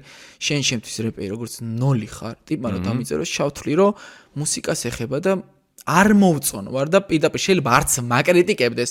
პროსტა თავის აზრს აფიქსირებდეს, რომ შენი რეპი და მუსიკა არის გემოვნების ამბავია, ხო? ნოლს ქვემოთ და ეს არ არის ხარისხი, რასაც უნდა დებდე და გწვენოდეს ისეთ მუსიკას აკეთებ. აჰა, ჩემი თავი ბაზარი ხო, მიჯნა იმაზე მეტია ხო, ვიდრე დაგიწერია ვინმესთვის კრიტიკა. აბსოლუტურად გეთახმები. ბაზარი არა, მაგრამ ტიპი რო შემოდი ხარ, სახელი გვარი გიწერი, ან სახელგვარს ატოვოს მომიცი ხას ახლა Mercedes Benz-ი რო უწერი, ან ყველაზე ლამაზი ქართული გოგოები რო უწერია პროფილზე სახელად, იმას არ გავეკიდები, ясно, მაგრამ ტიპი რო შემოდის, რომელსაც სახელი და გვარი აქვს, პირაც ეხება ჩემ პირაც, ანუ რაღაცა მაგინებს, ან ჩემ ოჯახს ეხება და მე მშვიდად დავიზიო და თქვა, რომ მე რა ძმა ვარსკვლავი ვარ და რეპერი ვარ, ცნობილი ვარ და მე ვერ ვიძინე, ხვდები ამაზე. თუმცა ქუჩაშიც ეგრეა მოსული, რომ პირდაპირ თქვა, მოდი ფორმატი ვაფშე გავჭრათ რა. ანუ ქუჩაშიც ესია რომ ადამიანი რომელიც შეურაცხყოფას გაყენებს ინტერნეტში იმდენად ღვარს ქვემოთ არის რომ მას პასუხი რო არ მოთხოვო შენ ქუჩაში არ გეტყვიან რომ შენც მაო ინტერნეტში დაგიწერეს და აბაროტი რატო არა ხვდები იმდენად ღვარს ქვემოთ ითვლება ის ადამიანი ვინც ამას გიწერს. ანუ მე სრულიად ფრი ვარ მე შემიძლია რომ პასუხი არ გავცე და აა ვერავინ ვერ მეტყვის რომ შენც მაო იქ რო გიწერენ გინებას რატო პასუხს არ ცემ იმიტომ რომ ინტერნეტში გინება პირდაპირ ნოლს ქვემოთ არის, აღარ ვიტყვი რა იმ სიტყვას რაც არის და შემიძლია რომ არ, მაგრამ მე რაღაცა კომფორტულად არ ვარ. მაგრამ ეგ იმას ანიშნავს რა საფლავის ქვამდე ჩაყვება და რაღაცა ხშირად ყოფილა რომ ხშირად ყოფილა ჯერეთი ყველაზე ხშირი პონტი რაც ადრე იყო ის იყო რომ რომ დაგიწერენ მე რომ მოიკითხავ ამ თემას და რომ მიწერე რომ შენ დაწერე ეგ უნდა კითხო იმიტომ რომ 10-დან 9 იძახის რომ არაც მო Facebook-ი გამიტეხეს. და Facebook-ი გამიტეხეს ისეთი თემა რომ ვეღარ თხოვ ტიპს. რაც არ უნდა გაგინოს გასწავლით ჰეიტერებო რაც არ უნდა გაგინოს Facebook-ი გამიტეხეს ბრატ გეუბნება და ვეღარ თხოვ მაგრამ შენ გაგ ერთი ფრაზა რომ მაშინ ვინც დაწერა ხო არა პრობლემა იმის და ისიც გეუბნება რომ დავი ხო და მოიფხანე გულში მოსაფხა. ბაზარი არა. ეხა ვიღაცებს გაეცინებათ ბაზარი არა. შეიძლება სასაცილო ჟღერდეს რომ 22 წლის რეპერი გამოდის და ამას ბაზროს, მაგრამ ყოველას თავისი ახმა ყველაფრის ხო ხდები და კი არა ბაზარი არა. აქედან გამომდინარე მაგას მიყვები რომ აი მაგას ვერ ვიტან ხო ხდები თორე ღმერთმა დამიფაროს რომ ადამიანმა თუნდაც უმიზეზოდ არაჯანსაღად გამაკრიტიკოს ან ჭორი დაწეროს შემზე რაღაცა და მე პასუხი მოთხო რა არ არის პრობლემა ხო, ანუ კრიტიკა გავმიჯნეთ შეურაცხყოფის და დარწმუნებული ვარ, ეხა მე მეეჭვება, ეხა კი არ გაგდებ თემაზე რომ მე დაბრო მომცე და ხარი დამიჭირო, მაგრამ მე მეეჭვება რომ შენ ტიპმა სახელი და გვარით შეურაცხყოფა მოგაყენოს და შენ პროსტა არ მოიკითხო რომ რა ხდება ძმა, რამე ხო არ გაუმაზე. მე გეტყვი ჩემ გამოცდილებას, ეხა მაყველა. მაგრამ YouTube-ზე მოდი შევთანხმდეთ, YouTube-ი გამომიჯნოთ, YouTube-ი ცოტა ისე როგორი თემაა, YouTube-ზე ვერც მოძებნი, ვერც დაარეპლაებ და უფრო Facebook-ის თემაში მივდივართ რა. ბიჭო, ალბათ. და კიდე სად იყო, იცი? კიდე რას დავაკვირდი, იცი? ხო. აა თავიდან მეც მეგონა რომ უნდა გამეტარებინა, მაგრამ რაც უფრო არ მithქვამს უნდა გაგეტარებინა. რაც უფრო არ გაატარებ, ანუ მით უფრო ნაკლები ადამიანია ეგეთი გარშემო მე. ანუ ხვდებიან რომ მოდი ამას ესე არ უყურე იმიტომ რომ აბსოლუტურად მოყვები გამიჯმა და ღამის 3 საათზე ზუგდიდში რომ მომიწია მაგის გამო წასვლა, ზუგდიდელებს ვენაცვალე ყველას მიყვარხარ და ჩემი საძმაკაცოა იქ. მაგრამ რომ მომიწია მაგის გამო წასვლა მე თვითონ დისკომფორტში ვიყავ, მაგრამ სხვა გზა არ იყო. ისე შემეხო ტიპი ისე უმიზეზოდ რომ სხვა გზა არ იყო. მე პროსტა ვერ დავიზინებდი რომ აი უყურე ერთხელ მაინც ეხა აი ესე იგივე საპასუხო შეკითხვა რა. ბაზარი არა იმიტომ რომ მეც გავლილი მაქვს ეგ ყველაფერი ხო ხდები და ჩემი დამოკიდებულება მაქვს ზუსტად. და არხზე მაქვს როგორიცი რომ შიდა განაწესივით მიწერია რა რომ კრიტიკა ნებისმიერი ვაფშე არ მაინტერესებს. საკმარისია ჩემს სტუმარს რაღაცა შეურაცხყოფელი ანუ მიმართულება მიცემული რაღაცა უცენზურო დაიწეროს ეგრევე იშლება ნახვიზე ის კომენტარი და იბლოკება ტიპი ე ყველა მიცი ჩემო გამომწერება და ამიტომ ვთვლი რომ კარგი კომენტარების პონტი მაქვს მაგრამ რისი თქმა მინდა უყურე ერთხელ მაინც ცხოვრებაში. ხა ეგრე ვისაც ჩაყევი რა მოიკითხე კითხა რომ მე ვარ ძმაო სიტყვაზე ხო მე ვარ ძმაო. ყოფილა. მე ვარ ჩამოდი მუთქომს და ჩავსულ რა პასუხი გაქვს? არასდროს და გეუნებით პირდაპირ. კამერაში თვალებში გიყურებთ და გეუნებით. არ არსებობს ადამიანმა ადამიანს ინტერნეტით შეურაცხყოფა მიაყენოს და იმან ახსნას თავის ქმედება. განა იმიტომ მეგობრებო განა იმიტომ რომ მე მაგარი ბიჭი ვარ და დიდი საძმაკაცო მყავს და ძალა აღმარც კი არ ხნავს უბრალოდ სიმართლე არის ყოველთვის სიმართლე. სულ რომ მიხვიდე 50 კაცთან რო გეტყვის რო რო კითხავ რომ მიცნობ არ გიცნობ. დამიწერე დაგიწერე. რატომ აპრაგანია არა კამ თემას? ერთხელაც არ ყოფილა. ერთხელაც არ ყოფილა. ერთხელაც არ ყოფილა. ანუ არ არ არსებობს არგუმენტი. ხო და იმიტომ რომ თუ რომ ისლინერვებს ეგ არის შეკითხვა. რომ გქონდეს არგუმენტი. აა მშვიდად ვარ მე. არა, ეხა გეტყვი. რომ ვიცი რომ მოკითხული მაქვს ეს თემა. და კიდე ვიცი რომ იმან მიიღო თავისი. ხო და აგა არის აი ხა სალადობაში არ გადახვედი დამარხა და რაღაც რომანტიზირება აგრესიის არ ხდება რა სხვა რაღაცაზე აპარატი უნდა იყოს ეხა ტიპა რაღაცა დაგიწ ხო ტიპმა რაღაცა დაგიწერა კომენტარი მოიკითხე გაყევი მიხვედი და ეხა დაასაფლავე და დაასამარე ეგ სისულელი ეხა რატო ჩხუბშიც წავსულ ვარ და გვითქვამს რომ კაცი არ უნდა გაამწარო არასდროს. აქედან გამომდინარე, მაგას არ ვიცახი, მაგრამ ჩეულებრივი მომენტია როგორც ქუჩაში ვიღაცამ რაღაც რო გითხას და რო კითხავ რომ რა ხდება. ქუჩაში უთქვამთ რამე? ქუჩაში არასდროს. აი მეც არასდროს, არასდროს. ანუ მაგას ვიძახი რა მოდი პირდაპირ ვილაპარაკოთ. კაროჩე უყურე როგორ მიძნავ მე. სუ ვიძახი რომ ტიპს თუ იმდენი ყვერები ეყოფა, იმდენი კვერცხები აქვს რომ მე იგივე ქუჩაში გამიმეოროს. იმენა ძალა, გენაცვალე, ვიბაზროთ, შუბლის შუბზე მივაგოთ, მაგრამ არასოდეს რაღაც ბექაპში, მაგას გეუბნები. არასოდეს მე ძალიან ფრთხილად ცხოვრობ თან. ანუ ბიჭო, მეც მაქსიმალურად ვაკონტროლებ ყოველ სიტყვას. აი ხო, ეგრევე. ყოველ სიტყვას მაქსიმალურად ვაკონტროლებ და იმის უკან ამიდევს ისიც მაგრამ კუჩაში ერთხელ არ შემხედრია. იმიტომ კი არა, ყვერებიანი ბიჭები არა. არა, მანდ არ არის ეგეთი ტიპი აპრიორ მართალი არ არის და თვითონაც იცის. ხო, ეგ არის. და მე კიდევ ვფიქრობ, რომ ეგეთი ადამიანი საერთოდ არ დაწეს არაფერს. ბიჭო, ნერვები, სხვათა შორის ძალიან ცოტაა ეგეთი შემთხვევა ხა ბოლო პერიოდში თითქმის აღარ. არა, უყურე, აი, ჩვენ ცხოვრობთ აი ამ ხელა ცხოვრებით. მოდი ვაღიაროთ რა. ყოველი წამი უნდა დავტკბეთ, იმიტომ რომ კაცმა არის ის ხვალ გაგვითენდება თუ არა, ჯვარი გვეწორო 1000 წელი. რაგინა მაგალითები მოგიყვანო თუ წაგიკითხო რომ მე მინდა რომ მე არ მოგონია რომ შენ გაჩერებული ყავი რა. მეც არ გეუნები გაჩერებას. უყურე, აი დასკვნა რა მე უკვე პოსტ დასკვნას რო აკეთებ. ხო, ალბათ წლები რო გადის უფრო მე ფიქრობ რა აუ რა. ისთვის ჩავედი და ბენზინი რა დავწყი. შეჭა ხელში. მოდი ეს აი რა შემჭა ხელში. არა თუ სახელი. სახელი ვისთვის? ანუ ეგ ტიპი იმდენად უმნიშვნელო ტიპი არის და არაფერს არ წარმოადგენს უესის პონჩი. ანუ ბიჭი ბიჭურად რო დაგეტაკება აბსოლუტურად სხვა ადრენალინია და მესმის რატო უნდა დავიხარჯო და ვიპროვოთავ. ვიღაცა რომელიც უკვე დამალულია, უკვე აპრიორ არასწორად მომმართავს, ხო ხდები და აპრიორ მართალი ვერაფერში ვერ იქნება. ეგეთი ტიპი ხო ცხოვრება არის ისედაც დაჩაგრა, კომპლექსიანია. ცუდი რა არის, იმან კომენტარს ხო გვიწერენ და ჩვენ რა პასუხს ვცემთ, ეგ არავინ არ იცის.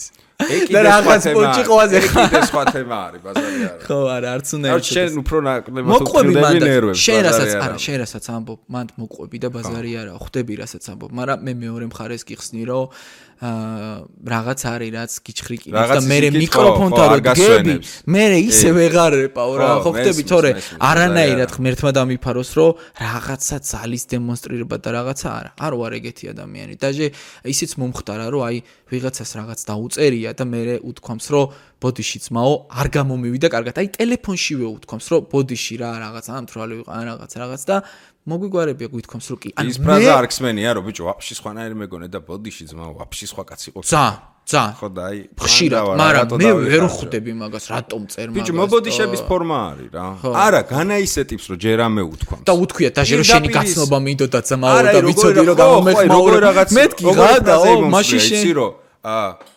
პირველად განაშეურაცხყოფას ვიძახ. ეგრევე ტიპი რო ხწეს, ოუ ძმაო, აი წლებია მეგონე ვაფშე სხვანაირი კაცი, იმენა არ მევასებოდი და აი ხა მომიყირავ და სნობიერება. იმენა ისე მევასებ. რო ეს გზა გამოიარე. აი რა პასუხი უნდა უთხრა, ხო ხდები? ნუ, გაიჯი გა. ნუ, ხო, რაღაცა სხვა ამპლიტუდა. ხო, მიხდი რას გეუბნ. ამიტომ, ხო, მე არ ვიძახ რომ რეაგირება არ უნდა მოახდინო, არ უნდა მოახდინო. მე მე იმაზე ვარ რომ მაქსიმალურად უნდა ხო ჩემპიონშია რომ უნდა ვიცოდე რაზე რეაგირებ რა იმიტომ ერთი აშჯერ მქონია რომ ფეთქებადი ცუდი ხასიათი მაქვს და სადღაც შენი ჩასulis არ იყოს ისე რისკა ჩავსულ ვარ. ზოგადად მაგარი მარტოც არა მარტოც არმით არა არმით ისე შევრცხვენილა იმიტომ რომ კლოუნს გავდი ანუ არარსებულ ტიპთან ჩავსულ ვარ. 13 წლის ბავში დამხვდა ერთი გამარჯობა შენი 12 წლის ბავშვთან ჩავსულ ვარ და მე 13 წლის ბავში რო დამხვდა რა კოცნი წამოსულ ვარ ფოტოები გადაგვიღია ხო ანუ ხდებ იმდეჯერ სასაცილო კლოუნს დავემსგავსე ბევრჯერ რა 1 5-6 წლის წინ ეგ ქონდა რომ აი სიტყვას არ ვაიმე და ბოლოს მივხვდი რომ უკვე მაკაცები რო დაქცინია ხო იცი ბიჭო კარგად გაარკვიე რა საჩავდივარ ხვდები რა კი აქ 40 კაცის წლის რაღაცა ფოტო მარა ჩავედი და 11 წლის თენგო საყვარელი რაღაცა სიტყვაზე რა. არა მე მაინც ისეთი ტიპი ვარ რა ყოველთვის ვცდილობ რომ ადამიანს დაუტო უკან დასახევი გზა. ჯიგარი ხარ ეგ ძალიან კარგი კი კი კი ანუ მე ის ტიპი არა ვარ რომ შემხარი გამკარი და ეხა როგორც ტიპები სხვანაირად წარმოაჩენენ ხოლმე თავს და მე ძალიან სუსტად არ წარმოვაჩინო, მაგრამ მე შენ თუ მხარს გამკრავ ქუჩაში შემოგხედავ და მეტყვი რომ იზვინი ბრატ. ჩაულებროთ, გეტყვი რა არაფერი ძმა, რა პრობლემა. ხვდები, მაგრამ იმას არ უნდა გრძნობდე რომ შენ ამას განზრახ აკეთებ, ხო ხვდები? ხო, თუ დაჩაგრა არ გიძებს და ის არ და დაუტოვებ იმას რომ თუ ადამიანს უნდა რაღაცა რომ შემოატრიალოს უკეთესობისკენ და ჩვენი რაღაცა კონფლიქტი გარდა იქნას მეგობრობად, მე ყოველთვის ხელს გავუტი ყველა ადამიანს. კაროჩე აგრესიული ფონი და ნიადაგი ხო არის სულ ყველაფრის თითქმის რა? ანუ მიუღებლობის სათავე არის ინტერნეტი. ინტერნეტი არის ლომისვლილი აქ ბაზარი არა ხო ხდები ანუ დაწყებული რელიგიიდან დამთავრ ყველგან არის აგრესიის რაღაცა მარცვალი რა რომელსაც ვერაფრით ვერ შველით. ანუ რატო გეკითხები? იცი ხო არ ჯობია. შენთან ერთად ეხა პროსტა ვიწყებ აზროვნება შათვალ ეს არ არის რაღაცა თეზისი რა პროსტა რო ვიაზროვნოთ რა. ანუ აა ფორმა რო აგრესიას ნებისმიერი ფორმის აგრესიით უპასუხო. ხო. ამას ხო ფინალი არ უჩანს. კეთახმები.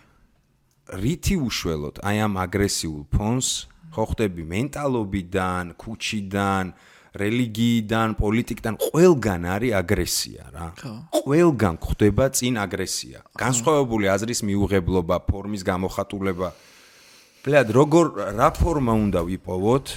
იმიტომ რომ ბევრი ფორმა მომისინჯავს, ჯერჯერობით არც ერთმა არ გაამართლა, ხო ხდები, ანუ უკიდურესობები, ხო, აი რა შეიძლება, რომ რა შემწყნა უფრო მომთმენი გავხდეთ, უფრო აი კონცენტრირება სად უნდა გქონდეს მე ესე ვფიქრობ რა კონცენტრირება უნდა გქონდეს მე მგონი მაინც საკუთარ საქმეებზე. ეგვიშველის უტო ძალიან მაგრაშველის. აი შენ როცა შენი პროფესია გიყვარს და ცდილობ რომ აი შენ პროფესიაში ფესები გაიდგა და შენ საქმეს კარგად მიხედო მე ვფიქრობ რომ აი ყველამ ცოტა ეს რაღაც ის რო არის აგორებული რომ ერთიანობა და მოდი ერთად ძმაო და ერთად ხო ხედავთ რომ არ გამოგდით ერთად ხო? ანუ თელი ცხოვრება ეგ იყო რა, რეპერების რო შეხვდებოდ ხოლმე მოდი ძმაო ყველამ ერთად რამე წარმოვიწყოთ. ანუ არ გამოდის ერთად, არის რაღაცები, რაც ერთად არ გამოდის. არც პოლიტიკა. მაგრამ ცალსაკე პარტია ეგ ვაფშე არ გამოდის. ცალსაკე პარტიებმა ეცადონ რა, თავიანთი საქმის კეთება და მეც მაგას ვიზრდ. აი ცი რა არის?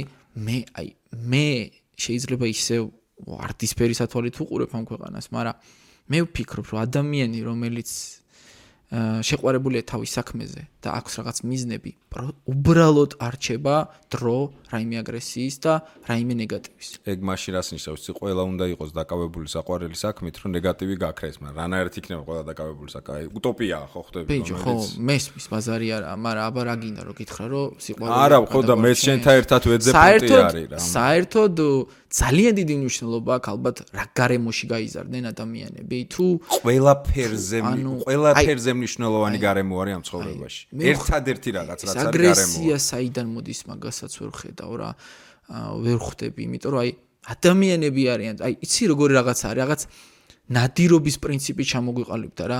როგორც კი ორი ადამიანი ერთმანეთს ხვდება და რაღაც კონფლიქტია როგორც კი ერთი ადამიანი უკან იხევს და უკვე აჩვენებს მშვიდობის flex, ანუ დროშას ხო? სისუსტეთ აღარ მეორე ეგრევე თავზე ეჭდება ხო ხტები, ანუ და მე კიდე ესე ვფიქრობ, რომ ვერ წარმომიდგენია ორი საღათ მოაზროვნე ადამიანი ერთად დაждდეს და ვერ შეთანხმდნენ. და ვერ შეთანხმდნენ.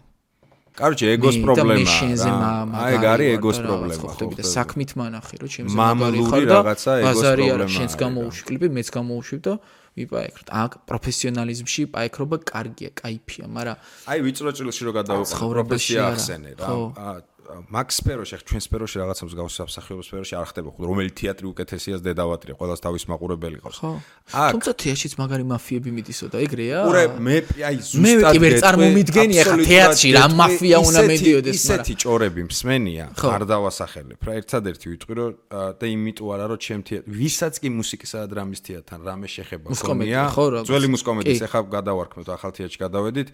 ანუ ისეთი რაღაცეები მსმენია შიდა სამზარეულოზე რომ ცოტა რო სტუდენტი რო ხარ და გეშინია რომ გინდა თუ არ გინდა ეგეთი ანუ ეგეთი პოდლობა თუ ხდება და ეგეთი არა ადამიანური რაღაცა dead მე გამიმართლა იმიტომ რომ 18 წლიდან თეატრში ვარ და მოხდი მეორე სახში ანუ ტიპებთან რომელიც ძალიან სწორ გარემოში რა ანუ აღზრდა რო აიღე საკუთარ თავზე და უფროს უმცროსი ძმაკაცის პრინციპი რო ხო ხტ ანუ მე არ მჯერა ხოლმე მაგრამ ისეთები ხდებაო ამბობენ ძმაო რომ ცოტა სიტყვა არტისტი მიტყდება რა, ანუ უკვე არტისტი მე რო რეპერობა მიტყდება ხო დასაწყისში. ხო, ეგ პონტი გახდა რა, არტისტი არის ცუდი რაღაცის სინონიმი რა, მაგაგებით, მაგრამ ჩემთიაც ეს საბედნიეროდ და ჩემ გარემოს არ ეხება. ანუ რის თქმა მინდა, იცი, ეს რაღაც ჭორების დონე რო გადავდო და ყველამ რაღაცა ანუ იმიტომ რომ სპეციფიკა არის რეპის ისეთი რომ ეს დისის პრინციპი რაღაცის პრინციპი რეპი ისე ამბიცია. ეხა რაც არ უნდა გავატრაკოთ რეპი ამბიცია. ეს დისი როგორც ასეთი აგრესია. არის საუკეთესო რეპერი მე ჩემ თავზე გეტყვი. ეგ აბსოლუტურად ესეც უნდა იყოს. არა ეგ ბაზარი არა ყურე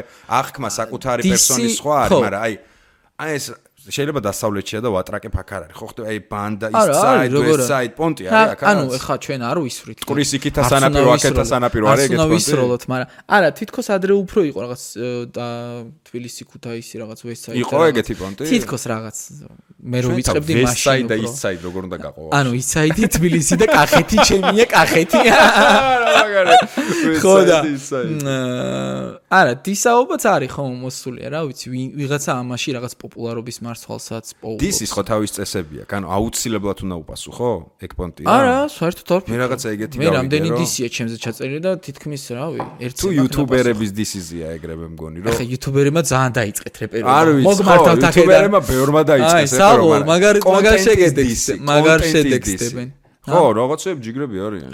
ანუ კონტენტის დის მე თუ გახსენე სიტყვაზე დისის პრინციპი, ჩემ კონტენტში რეპი შეიძლება არ იყოს, პროსტა ვიდეო იყოს. შენც უნდა პონტი, ანუ მე ეგრე ვიცი რა. მე გონა მანდაც ეგრე იყო. როგორც გისწორდება რა, როგორც გისწორდება. შეიძლება არ ჩათვალო რაღაც შენ დონეზე. ანუ შენ დისები გაგიტარებია. გამიტარებია. ყოფილა რომ გამიტარებია, იმიტომ რომ აზრი ხო, ჩიტი ბზღნათ არ ღირს ეს. აი ეგეც პონტი. ან მეორე ყოფილა რომ დამირეკია და მithქოს რომ რა?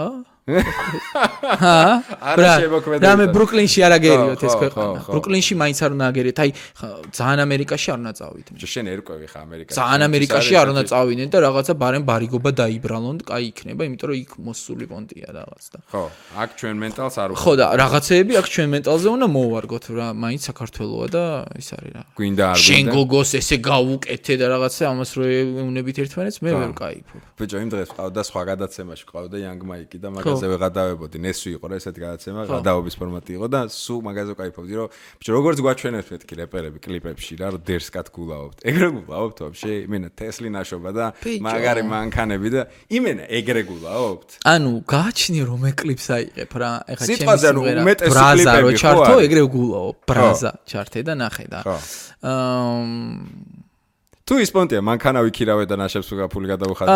ნაშებს მაპატიეთ ხო ხდები ჩისტა კულტურის პონჩი ვიზა გოგოებს არ მახსოვს როდეს მე ფული გადამეხადოს არასდროს რო კლიპში გამოჩდით რაღაცა ბიკინები რაღაცა. არა არა. ანუ ეგრე გულაოდ ვიშ ანუ არა გოგოსთვის ფული არ გადამიხდი არასდროს რო კლიპში გამოჩდით მანქანა გიქირავე რაღაც ჩეულებრივი მომენტია რომ რაღაც ხედავ ამ კლიპში და თუ მსახიობის პრინციპით არ გადაგიხდია თქო რა მსახიობები არ ყოფილან ძირითადად მსახიობები არ არიან ხომ ეს გოგოები რომლებიც ეკავენ მართალი თუს ანუ ეგ გოგოები მართლა მაგ გოგოებს უსწორდება თქვენთან ერთად თუსაობა და კლიპშიც თუსაობენ ნუ ეხა კლიპში თუ უსწორდება გოგოს შეიძლება რომ ისედაც უსწორდებოდეს თუსაობა მაგრამ შეიძლება არ მოგვიწიოს. გოგო რომელიც კლიპში იყო შეიძლება არ მომიწიოს იმასთან თუსაობა ან შეიძლება ბევრი რამ მომიწიოს. ნარკატაზე მითხარი ხო. ზოგადად მე მაგას არს გაკადრებ რომ კითხო ხო ხდები. გამიჯ იმას ვიძახ გაიგივებას რა ანუ რაღაცა ცხოვრების სტილი მოიცავს თითქოს. პოპკულტურაში რაღაცებს. პლანი ალბათ ნებისმიერი სახის ჩემს ამეთ ალკოჰოლიც ნარკატა არის ხო ხდები მაგრამ სიტყვაზე ანუ აა ეგრე არის, ეგეც штамპია, стереოტიპია, რომ აი ვინც მაგ ცხოვრებით, რეპ ცხოვრებით ცხოვრობს, აუცილებლად ყველა ეწევა. ახლა მე რა ვიცი, ვისაც ვიცნობ რეპერებს, გონი ყველა ეწევა. ну, კაი, მოსაწევი გავატარო, კრიმინალიზაცია მოხდა და ის მოხდა. ბიჯამაფია არ ეწევიან. მე მგონი არა ბიჯამაფია არა, იმიტომ რომ გადაცემაში ცხობ თქვი რომ ბიჭები პლანს არ ეწევიან მეთქი და მაშინ არ ეწეოდნენ ნახდა როცა ჩაუდეს. ნარკოტიკები და ხო და ანუ ძიმე ნარკოტიკები. მე ვიცი რომ ბიჭები ეწევიან. ესა ძირითადად ყველა ეწევა და მე ძირითადად ამით არ ვკაიფობ, მაგრამ ხან და ხან რაღაც ძალიან კარგი გარემო უნდა იყოს რომ ერთი ორი ნაპასი და ხო ხო ხდება აი როკერებს ხო აქვს თავისი მაგრამ აი აი აკატას სიმღერებია რო ავიღოთ მაგალითად მაგრაზიან მე მგონი. უყურე შეიძლება მე არ მინდა დასკვნა გავაკეთო აი აკატას სიმღერები განწყობას გიქმნის რომ არაფხიზელზე არის ხო ანუ პირდაპირ ალბათ ალბათ კი მოიხმარებენ ალბათ არ ვიცი. ხო დროუსმენ თან кайფობ რომ გასულები არიან მუსიკაც ასწორებს. მე მაგრად მევასწორებ კი კი ასწორებს. ძალიან მევასწორებ ასწორებს და რავი დანარჩენი არავინ ნარკოტიკზე არ ბაზრობს მე მგონი. უყურე, აი მოდი ესე რომ ვიკითხოთ. შენი აზრით, შემოქმედების ხარისხზე ჭირდება თუ არა? ხო, ანუ უყურე, ნარკოტიკი თუ შენ აპრიორ უნიჭო ხარ ნებისმიერ სფეროში. ნარკოტიკი არის საშუალება, რომ რამე კარგი შეგაქმნევინოს? ხო, ხო, მე ეგრე მგონია. იმიტომ რომ თუ არ არის ბაგაჟი არ მოვა. მე დაჟე ისიც გონია რომ ჭარბ მოხმარებაზეა ლაპარაკი იმ ნიჭსაც ვერ გაჩვენებინებს 100%-ზე და გაგიფუჭებს რაღაცას. ალბათ. ხო. ხდები ძალიან მაგარი მწველებისგან ვიცი რომ ბლეფია რომ მოწეულზე მაგარი ტრეკები იწერება. მოწეულზე გგონია რომ მაგარი ტრეკები იწერება და ხიზეზე usmen და სხვა გაგება. რაღაც ახალი დაუნავცადო ძმა, რაღაც არ გამოდის. ხო, ეგ სხვა გაგება არის. ბიჭო, რა ვიცი, ხა ამერიკაში სხვა ცხოვრება, მოსკოვში სხვა ცხოვრება, ხო ხდები იქ ვიყავი. მოსკოვზეც ვილაპარაკოთ, ამერიკაში აპირებ დაბრუნებას. არა. ალბათ დაბრუნება რას რა იგულისხმება. ანუ აი ყველაზე მაგრამ მაგას მანაპრო 18 წლის ასაკში არ წავედი. არა, რას ვიზახე? არ დავბრუნდი და არ დავიწყე მაშინ იქაური მუსიკა. ხო, ეგ ჩისტა სინანულის პონტი. ეხლანდელი ბექგრაუნდი თუ მილიონებიანი პრასმოტრები და ამბები და არაფერს აზრი არ აქვს. აი, გუნდა მეკითხა რა. არაფერს აზრი არ აქვს და ეს არის ჩემთვის ყველაზე დიდი ტრაგედია, როგორც ხელოვნისთვის, როცა ხვდები, რომ შენ ხარ გეოპოლიტიკურად თუ გეოგრაფიულად ისეთ ქვეყანაში, რომელშიც ყოველთვის ლიმიტი გექნება. და მაგალითად, მხოლოდ სიზმარში თუ გვინახავს, ეს არის ჩემი ალბათ ყველაზე დიდი დრამა, მხოლოდ სიზმარში თუ მინახავს გავსებული სტადიონები რა. და მაგას ჩვენ ვერას ვერ მოვესწრებით და ალბათ ვერც 365 მილიონ დოლარს დავიდებთ როგორც ჯეიზის მარტო მუსიკიდან უნდას მაგდენ იმიტომ რომ აი მაგ იმ დღეს პოსტი პოსტი დავწერე რომ ამერიკელ არტისტებს ქართველ არტისტებს ნუ ადარებთ მეთქი. იმიტომ რომ იცი როგორ რაღაცაა რაღაცა მილიარდი ადამიანი საუბრობს იმ დღეს მაგის გამო დავგუგლე ინგლისურად და ჩვენ ენაზე საუბრობს რაღაც 3 მილიონი კაცი ხო თუ 4 4 მილიონი და აქედან გამომდინარე ხა და მე მე მიწერენ ხოლმე რაღაც მე არ ცუდად არ მესმის ეს კომენტარები რომ რატო ძმაო წინარი მთელი ცხოვრება და რაღაც არა ის ხო არამეა თუ იქ დაიბადე, იქაური აქცენტი გაქვს, ჩაოლებრივად ბაზრობ და რაღაც აკეთებ იმ მუსიკას, არის შანსი, რომ ულიმიტო წარმატებაზე გახვიდე და ჩვენ მე სამწუხაროდ საბედნიეროდ მექნება ყოველთვის ეგ მისია, რომ ვიყო ქართველი რეპერი და თუნდაც ამაში ვხედავ ძალიან დიდ სიყვარულს და პრელეს ხიბლს იმისას, რომ ვიყო ქართველი რეპერი და ჩემ ქვეყანაში გავუკეთო ჰიპ-ჰოპს მაქსიმალური პოპულარიზაცია. იყურე პატალოკი რა არის საქართველოს? ამ თქვენ ჟანრში. ვიცი, რავი, ფილარმონიაში უნდა გამიხსნან ვარსკვლავი ალბათ. თვითონ ეგ პირველი რეპერი პირველი რეპერი კაცი ვისი რა ვისი ვარსკვლავი არ ვიცი აი რა უნდა იყოს პათოლოგი აი სად მივიდე? საზომიერთეული წარმატების რა არის? ჩემი წარმატების საზომიერთეული როგორც არ უნდა ისე ჟღერდეს ეხა შელამაზებულად არის ის რომ შუქნიშანზე რო გავჩერდები და გვერდზე მაგალითად ხელს მიქნევენ ეს არის ჩემს ყველაზე დიდი წარმატება. აჰა ანუ ეს არის ყველაზე დიდი კაი. ყველაზე დიდი მოტივაცია არის ეს ჩემთვის. სტადიონი გავავსე ვერ იქნება მიზანი? მე ვფიქრობ ვერ. არარეალურია თუ რა პონჩი მითხარ? მე ვფიქრობ რომ რეალურად ძალიან არარეალურად მეჩვენება. ეხლა კი. უყურე ნებისმიერი არტისტია. და ეხა 20 წელი კიდე რო ვიქნებია მუსიკაში, შეიძლება რა თქმა უნდა. ეგრე არა, აი დღევანდელობიდან. უყურე დღეს აი სტადიონზე რამდენი ეტევა? 55-60000 დინამოზე. ой, бля, кай. Ну, სპორტის სასახლე ავიღო, დავა. აა, სპორტის სასახლე ბაზარი არა. კავსებადია. კი, რა თქმა უნდა, კაი, სტადიონს დღეს ვინმე არტისტი ნებისმიერ ჟანრში, ხო, მუსიკალურ ნებისმიერ ჟანრში არის რო გავსე? სამწუხაროდ არა. თუ იქნება, არა, თუ იქნება ისეთი რაღაცა საერთაშორისო, ესა რაღაც დღესასწაული თუ იქნება. არა, არა, მაგმოჯი არა, სახელი და იმიჯით რო ავსებ, ეგრე არა. არა, არა, სამწუხაროდ ვე, მაგრამ არტისტების ბრალი კი არა, განა მე არტისტს ვაკნინებ აქ. ბაზარია ნაკლები ხდები, პატარა ქვეყანა ვარ და ყველა იზახის რომ სახელმწიფო უნდა ზრუნავდეს, ბაზარია რა, უნდა ზრუნავდეს, მაგრამ მაინც პატარა ქვეყანა ვარ. ჩემი კონცერტები ტარდება ბათუმში, ძირითადად ზაფხულში. თბილისში შედარებით ცოტა, უფრო ბათუმში, ანუ როგორ მოდის ის პროცენტულობა 80-20-ზე. სეზონზე იძახში. 20% ბათუმი, 20% თბილისი, ხო? 30-70 მოდის თქო. და 1-2 კონცერტი გამოერევა ქუთაისს, რადგან ქუთაისს ძალიან უყვარს რეპი და მე ყველაზე დიდი ქალაქები იდეა. მე განსხვავებული პროგრამა მაქვს ყველასგან, იქიდან გამომდინარე რომ ერთადერთი რეპერი ვარ, რომელთანაც მუშაობს ცოცხალი ბენდი და ჩემი მთელი პროგრამა ბენზია გაკეთებული, შესაბამისად უფრო მაგრა кайფობ, ანუ უფრო გულისხმობ, რომ უფრო მაგრა кайფობ ვიდრე ფონოგრამიან, ბიტიან, დიჯეიან კონცერტზე, ჩემ კონცერტს გულისხმობ, სხვას არ სხვას არ ვეხები. აქედან გამომდინარე, კარგად ვერთობით ხომ, მაგრამ აი ეს სამი ქალაქია და როგორ გინდა რომ შენ ჩაატარო 16 კონცერტი თვეში. ვერ ჩაატარებ, რაც არ უნდა მოხდეს და რუსეთში 16 კონცერტი ჩაოლებრივი რაღაცაა. ხა ირაკლი ფირცხავა ჩემი ბრატი ატარებს 14 კონცერტს, მაინც ატარებს თვეში. შეიძლება ერთი უზარმაზარი ქვეყანაა, ქალაქებში მარტო გასტროლისტური რო დაგეგმო, всё, საკმარისია რა. რა. ნახევარი აი აჭარის რეგიონივით. ანუ იქ რეგიონი რო გისმედეს, всё, მორჩა რა. კაი, ვიბაზროთ, მოდი რუსეთს. ეგ არის ყველაზე დრამა რა ჩემთვის, რომ ანუ ჩვენ ქვეყანაში ჩისტა გეოპოლიტიკას გულისხმობ და მასშტაბს. და მეც ვერ გადიხარ რა. რო გინდა, ჩემი ყველაზე დიდი кайფი რა იქნებოდა, იცი? რომ მუსიკით მეშოვნა ის თანხები, რასაც ბიზნესით შევულობ მაგალითად რა. იმიტომ რომ ბიზნესში ვერ ვკაიფობ ისე მაგრად. სიმართლე ვიტყი წეღან რო ახსენე რომ თულია და რაღაც ანუ აი მე მაინც მინდა რომ ბოლომდე მუსიკაში ვიყო რა. აი YouTube-ის ერთ ნახვაზე ერთ ფლაშს რო ვირიცხავდნენ ძალიან კაი იქნება გადაყვებიან ზედა. არა ეგ არის ჩემი როგორი кайფიცი ან როგორი кайფი ეცი ეგ ანუ რო დავწოლილ ვარ მიკაიფი ამ ფიქრით რომ ერთი ნახვა ერთი ლარი რო იყოს სახე სავაძრობდი ბიჭო რა მაგარი იქნება. ერთი ნახო დაჟე კაი ერთი ლარი ნუ იქნება 10 თეთრი იყოს. ბაზარი არა 10 თეთრი იყოს. ბაზარი არა ხო. 80 მილიონზე იქნებოდა კაი ფული. 80 რამდენია ყველაზე დიდი? თლიანობაში 80 მილიონი. ყველაზე დიდი რომ ერთ ტრეკს 12 მილიონი დამსინას. აუ დამსინაზე ძალიან ვერთობიც. ხო. აი დამსინაზე მაგრად გავერთე. უნდა გაერთე. ტიპები რომ გამოდი დამსინა გაქცემა უნდა ბაზარი და. არა, სუეცი მაგრად გავერთე. მაგრად გავერთე და მაგისტვის არის დაწერილი რომ უნდა იკაიპო. უყურე რუსეთი ახსენე რა. ხო. რა გამოცდილება ქონდა? რაღაც კლიპი კოლაბორაცია თემა იქცადე პონტი თუ აი რა რა პონტი კი იყო? ეგეც ერთი მაგრამ ძირითადად ჩავედი როგორც სონგრაითერი მე სიმღერებსაც წერ სონგრაითერი და კლიპმეიკერი რაღაცები გადავიღე უფრო რა და გამარჯობა რუსეთო მე ეს ტიპი ვარ თუ იყო რამე ვინმე ხოდი და არა ვინ ვაფშე საერთოდ ყოფილა. არც ერთი ხოდი არ ყოფილა. პროსტა ესე ჩააჭერი. ეხა მე წავალ და მოსინჯავ ჩემ ძალებს და ორი წელი ვიყავი კი. და მივხვდი რომ აი ირაკლი ახსენ ეს ვინმე პაძერს კარგავდა? როგორ გავიცან იცი ირაკლი? ირაკლი თბილისში იყო, მაგდროს ჩასული, მე რომ მოსკოვში ჩავედი და ხო. ირაკლი მივიდა თილთან, თორცდები და აკეთებდნენ თბილისის სიმღერას, გამარჯობა ჩემო თბილის ქალაქო. და რომელ რეპერს მირჩევოდა, მაშინ გავიცანი, მე მოსკოვში ვიყავ ეს თბილისში, რო და მირეკა ხო ხდები და აა ძირითადად უფრო რაღაც თანხები შევაგროვე. ეგ იყო და მოსკოვში რო გაკაჩო, ცოტა სხვა ტიპი უნდა იყო, ცოტა უფრო ნაგლი უნდა იყო, ცოტა მიმწოლი მასტი უნდა იყო, ცოტა მეტა და დიპლომატი ბჭყალებში უნდა იყო და რაღაც საჭირო ადგილზე საჭირო დროს კი არ უნდა იყო, უნდა შეძრე.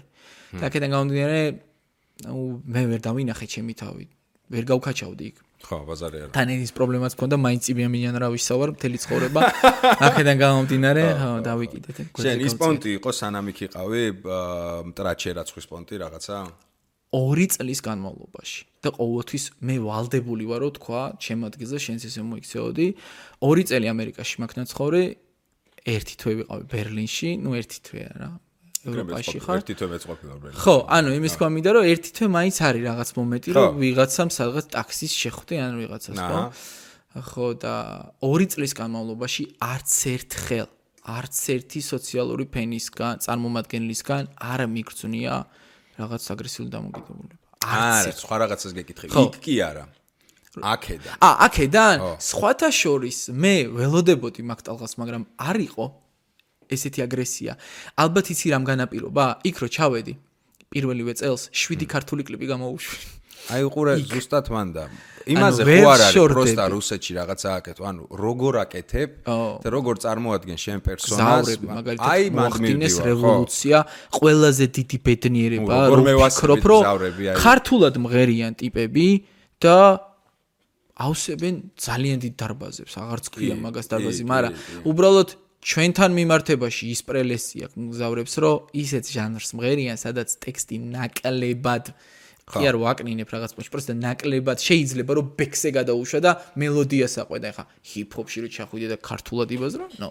უყურე, ეგრე არ გამო. პოზიცია არის ყველაზე მნიშვნელოვანი. პოზიცია რა თქმა უნდა, კონდეს როგორც პიროვნების და როგორც შენი ქვეყნის წარმომადგენლის. ანუ, როდესაც შენ კონკრეტულ რაღაცა მომენტში ხვდები ისეთ ადგილას იმ ქვეყანაში, რუსეთში, სადაც შენ აპრიორ უნდა დააფიქსირო შენი პოზიცია, გარდამტეხი მომენტია რა. ხვდები რას გეუნები? ან ან არ დააფიქსირებ, ან იმიტომ არის ვიღაცეები ხო ბჭყალებში ანათემაზე გადასცეს, რომ თავის დროს მიიღეს მონაწილეობა ისეთ რაღაცეებში, რომელიც აპრიორი იყო პრორუსული და ყველაფერს ხას უსვამდა, ხო ხდები? იქ შემოქმედება გადავიდა უკანა პლანზე. მე ისმის ხო, თუმცა ჩვენც ძალიან გვიყვარს გაბუქება რაღაცეები. ეგ არა, ეგ რო ორჯერ 4-ია, ეგ ორჯერ 4-ია. მაგაში ვართ უბადლო ტიპები. და გარჩევა არ გვიყვარს თემის. ანუ პირველი ემოციაზე, მოსმენა. ანუ აი ემოცია არის ეგრევე, იყვირა და იყვირა. იცი რა ზევკაიფობ ხოლმე რა არის ჩვენი სახე ხან და ხან? აი აქციაზე ტელევიზორში გექნება მოკრული თვალი ყველა პონჩი აქციაზე ვიღაც ოდნავ განსხვავებულს აი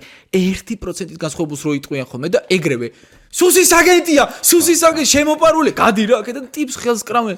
ანუ რა, ანუ იმ ტიპის პონჩი წარმოიდგინე რა ტეხავს რო აქციაზე მიხვედი, პროსტა რაღაც ხვანერეთ გინდა და გეთქვა ხვანერეთ კიდე სუსის აგენტი ხარ, ანუ ხო ხდე მოსმენა არ ვიცით, ხო ხდე, ანუ რატოს მო მოვიდა ეს კაცი. ხო, ეგ პიზდეცი გვაქვს, ეგ მოსმენის კულტურა ვაფშე არ გვაქვს. მე დასათაურების ცუდი კულტურა გვაქვს, ეგრევე, ეგრევე კლიშეს აწებებ აზრის გარჩევის გარეშე. გადადი ლინკზე, გადადი ლინკზე, წაიკითხე და მე დაწერე ეს კომენტარი. გთხო რა. გთხო რა. სეჩი ეგ ძალიან დერსკი არის. ეგ გინდა გაღადავ რა დამართა ერთხელ, აი. შეიძლება თემა მოყვერო საქართველოს, ანუ სინამდვილეში ესე ეწეროს, რომ მასტერი რაღაც საქართველოს არის ყველაზე ცუდი ქვეყანა. კონტექსტთან ამოგლეჯი. სტატიაში რო გადახვალ, ლაპარაკობდე რომ ტაქსში ვიჯექი. ვიღაც უცხოელმა მითხრა რომ საქართველოს არის ყველაზე ცუდი ქვეყანა, გავუხიე სახე. ხო ხდები, შეიძლება ეს იყოს შინაარსი და იქიდან შენი. მაგაზე ბიჭო, რა მემართება იცი რომ აი როგორ უნდა ანუ არ მინდა შეურაცხყოფ, მაგრამ ტრაგზე მაკოცო მამედ გინ შეურაცხყოფ აიყოს, ანუ რატო არ უნდა გაგიჩნდეს სურვილი თემის გაგების და ეგრევე იმოქმედო? ანუ აი ლინკზე გადადი თუ ბიჭო, იცი რა მაინტერესებს? შენ ვერ ხვდები ხოლმე პირდაპირ შინაარსიდან გამომდინარე რაღაც ხვანაერად იქნება და ესენი არ უშვებენ. აი სადმე რო შევამჩნიო ეხა რომ გიორგი ვარდოსანიძე იძახის რომ რაღაცა საქართველოს ვერ ანუ რო ეწეროს გიორგი ვარდოსანიძე საქართველოს მეზიზღი ეგრევე მიხვდები რაღაც ფეიქია ან რაღაც ხო ხდები შენ პროსტა დაახლოებითი წარმოდგენა გაქვს შენზე და პერსონას არ გაიგივე ფრაზასთან. ხანდახან შეიძლება წარმოდგენაც არ გქონდეს შენზე მაგრამ გრძნობდე რომ აი გრძნობდე რომ მაგას არ იტყოდა. ხო არ ეგეთი მიდგომა. და ესენი პირდაპირ წერენ რომ ეს როგორ თქო გაღადაო რა დამემართა კაროჩე 1 4-5 წლის წინ რაღაცა კვერცხობა ანთება ფილტვების თუ რაღაც და სახში ჩავწექი რა და უყურებ აჭარანეთზე ფილმებს.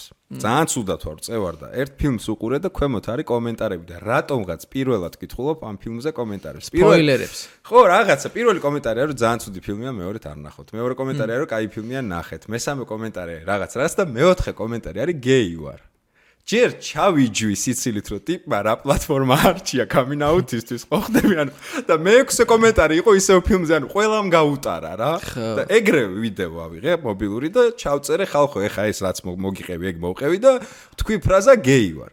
სამი წელი გავიდა დღემდე დადის ეგ ნაბოზარი ლინკი გიორგი ვარდოსანიძე ტირე გეი ვარ. და კარგად ამოჭრეს კარგად ამოჭრეს. ხო არა დაჟე ამოჭრილი არ არის იმან ალალათ დადო არ არის ხო არა მეთქი შენი ბაზარი შენ რო ბაზრობ ვიდეოში. არ ეგ არ არის. თლიანი ვიდეო თლიანი ვიდეო კიდე პროსტა პრობლემა მაგაში არავინ არ გადადის ამ ვიდეოს და ქვემოთ არის ხოლმე რომ სუ ვიცოდი და რა იცოდი. მე 40 ცოლი მყავს ბლად რატო იცოდი? ხო ხტე ეგრევე არა არ ჯერა ვიღაცა წერს ვიღაცა მამართლებს. ე ბიჭ პროსტა რო გადახვიდე ეგრე იწება რომ ხალხო ფილმებს უყურებდი და წავიკითხე ეს და ძალიან სასაცილო ადგილია ანუ ეგ პრობლემა არის. არავის ანუ 80% ინტერესი არ გაუჩნდა შესული იყო რა. ეგრევე მომაწებეს კლიშე. ანუ ინტერნეტმა ყველა ადამიანს უთხრა ინტერნეტმა იმის, რომ შენ შენ ხარ მართალი. და ყველა ფეი, ყველა ადამიანს თავის სიმართლე კი არა. არა, ეგ კი არ უთხრა, შენი აზრი მნიშვნელოვანია, არა ეს უთხრა. ხო, ყველა ადამიანს თავის სიმართლე აქვსო, ხო არ ეგ ბაზარი და მე ვიტყოდი რომ ყველა Facebook-ის გვერდზე თავის სიმართლე დევს, იმიტომ რომ ვინც არ უნდა იყოს, მაგის მეგობრებში უწერენ, მეგობრები უკომენტარებიან რომ ბაზარი რა წმაუმართალი ხარ. აი რო ფიქრობ, აი ამის ყველა Facebook-ის გვერდზე თავის სიმართლე დევს ფრაზაა, ბაზარი ხარ, აი ეგ არის რა. ხანდახან მიდე ხოლმე რომ აი რაღაც ჯგუფის წინ დავჯდე და ესე დავჯდე და თქვა რომ მეგობრებო. რატო? რაში აბა პრობლემა? პასუხი შენ თვითონ თქვი გარემოში. ხო, არ ვიცი. ყველა ჩვენი გადაწყვეტილება, ყველა ჩვენი რაღაცა ფასეულობა არის გარემოს ნაკარნახევი, ხო ხდები? საკუთარი არ გაგაჩნია, ყოველთვის გარემო ფორმირებს შენს პერსონას რა. ან ქართველი ბავშვი, ნებისმიერი ქვეყნის ბავშვი, როა იყო და ერთი თვის რო არის, ჩააგდო ამერიკაში. ხო. ის ხო ამერიკელი იქნება. ბაზარი არა. შესაბამისად ეს შენი გენეტიკა, შმენეტიკა რაღაცა მნიშვნელო კანიბალებში რო ჩააგდო, იგივე ქართველი ნებისმიერი ბავშვი კანიბალების ტომში აუცილებლად გაიზდება კანიბალი. იმიტომ რომ გარემო კარნახობს თამაშის წესებს, ფასეულობებს და ასე შემდეგ. პასუხი არის ეგ.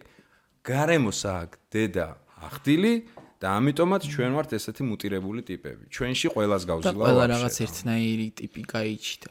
გოგოები მით უმეტეს რა. აი რეალურად ხარ მაინტერესებს ძალიან სექსისტურია თუ რაღაც არ ვიცი, მაგრამ აი გოგოები ხო მაგალითად რო გახდნენ 10 წამით მაინც ბიჭები, ცოტა რაღაცებს ბევრ ამის გამოასწორებდნენ რა. იგივე სიტყვიან ჩვენზეც. ანუ იმას გულისხმობ, რომ აი ინსტაგრამი გავაუქმე ჯერ მარტო მაგის გამო რა. იმდენად ჩემთვის ყველა ერთნაირი ტიპი გაიჩი. არა, ეგ 21 საუკუნის სცენია ბაზარია. ხო. ანუ ხო, მაგრამ 20 გოგოს განახებ ერთნაირებს და არც ერთი ერთ და იგივე არ არის, ეგ პონტი არის. ეგ ვიზუალიზაციის პრობლემა არის, ხო ხდები, რაღაცა კლიშეები შეიქმნა, რომ სილამაზი არის ესეთი სამწუხაროდ კვერცხი კლიშეები და ყველა ცდილობს ეგეთი წარმატება გახდა სხვა საზომით რა კი. ანუ რაღაცა 300 დოლარიან ბოზებს პირდაპირ თქვა 300 დოლარიან ბოზებს რო ეძახი გადაცემაში და რო ეუბნები რომ აი შენი წარმატების ფორმულა რა არის? რაღაც ახავნობა მე უფრო რა მაგიზიანებს იცი ფასეულობების გადაფასება ეხა რაღაცა ძალიან ისე არ მინდა მაგრამ ბიჭო არა რაც თქმელი უნდა მატერიალური იმდენად წინ წამოვიდა ანუ ტიპი რომელიც პედალირებს რო აცვია რაღაცა გუჩის საათი უკეთია მილიარდ დოლარიანი და ზემოდან კაპიშონი აცვია ხო და ეს არ არის წარმატება ხოდები წარმატება. ეს არ არის. ხო მაგრამ დღევანდელი თამაშის წესები ამბობს რომ წარმატების ერთ-ერთი კრიტერიუმი არის სამწუხაროდ ეს და რა გიდებს შიგნით შენი პერსონა ვინა რა რა შტაბეშტილება რაზე რა აქვს ყველა სახატია ძმა. ხო, ყველა სახატია და ხო. რაღაც მე რეიძახიან ხომ რომ აი ვიზუალით ადამიანს ნუ განსჭი. ანუ ბაზარი არ გავს ჭი, მაგრამ რაღაც რაღაც თაბიჭილებები ყველა პონჩი გექნება.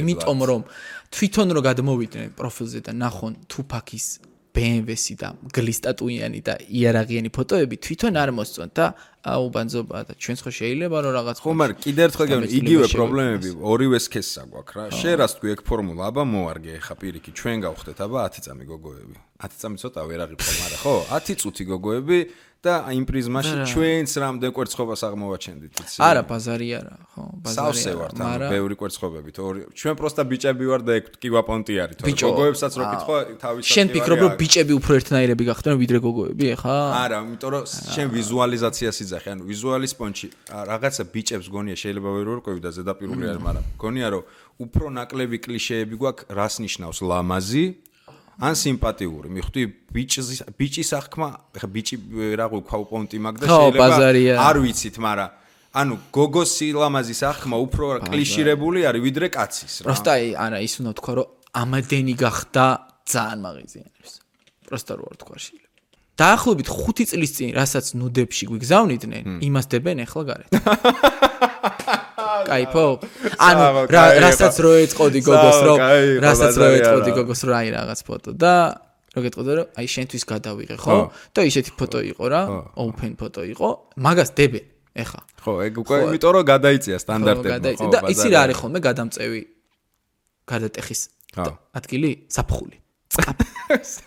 თუ ერთხელ ტემპერატურა განაპირობებს მაგ ყველაფერს. აი ზაფხული და მე ზამთარში I miss summer და იგივე ფოტო. ქართული პორნოგრაფია შეიქმნება ოფიციალურად, შენ ფიქრობ? ბიჭო, კაი კითხვა არის ძალიან. სვეტში კარგი კითხვა დამისვი და აა უკვე წამოვა. მე მგონია რომ ანუ როგორ დონეზე რომ ანუ რაღაც ნიშას ყველა პონჩი უკარ. საიტი რო არსებობდეს მაგას იზახი? ქართული რო იყოს ხო?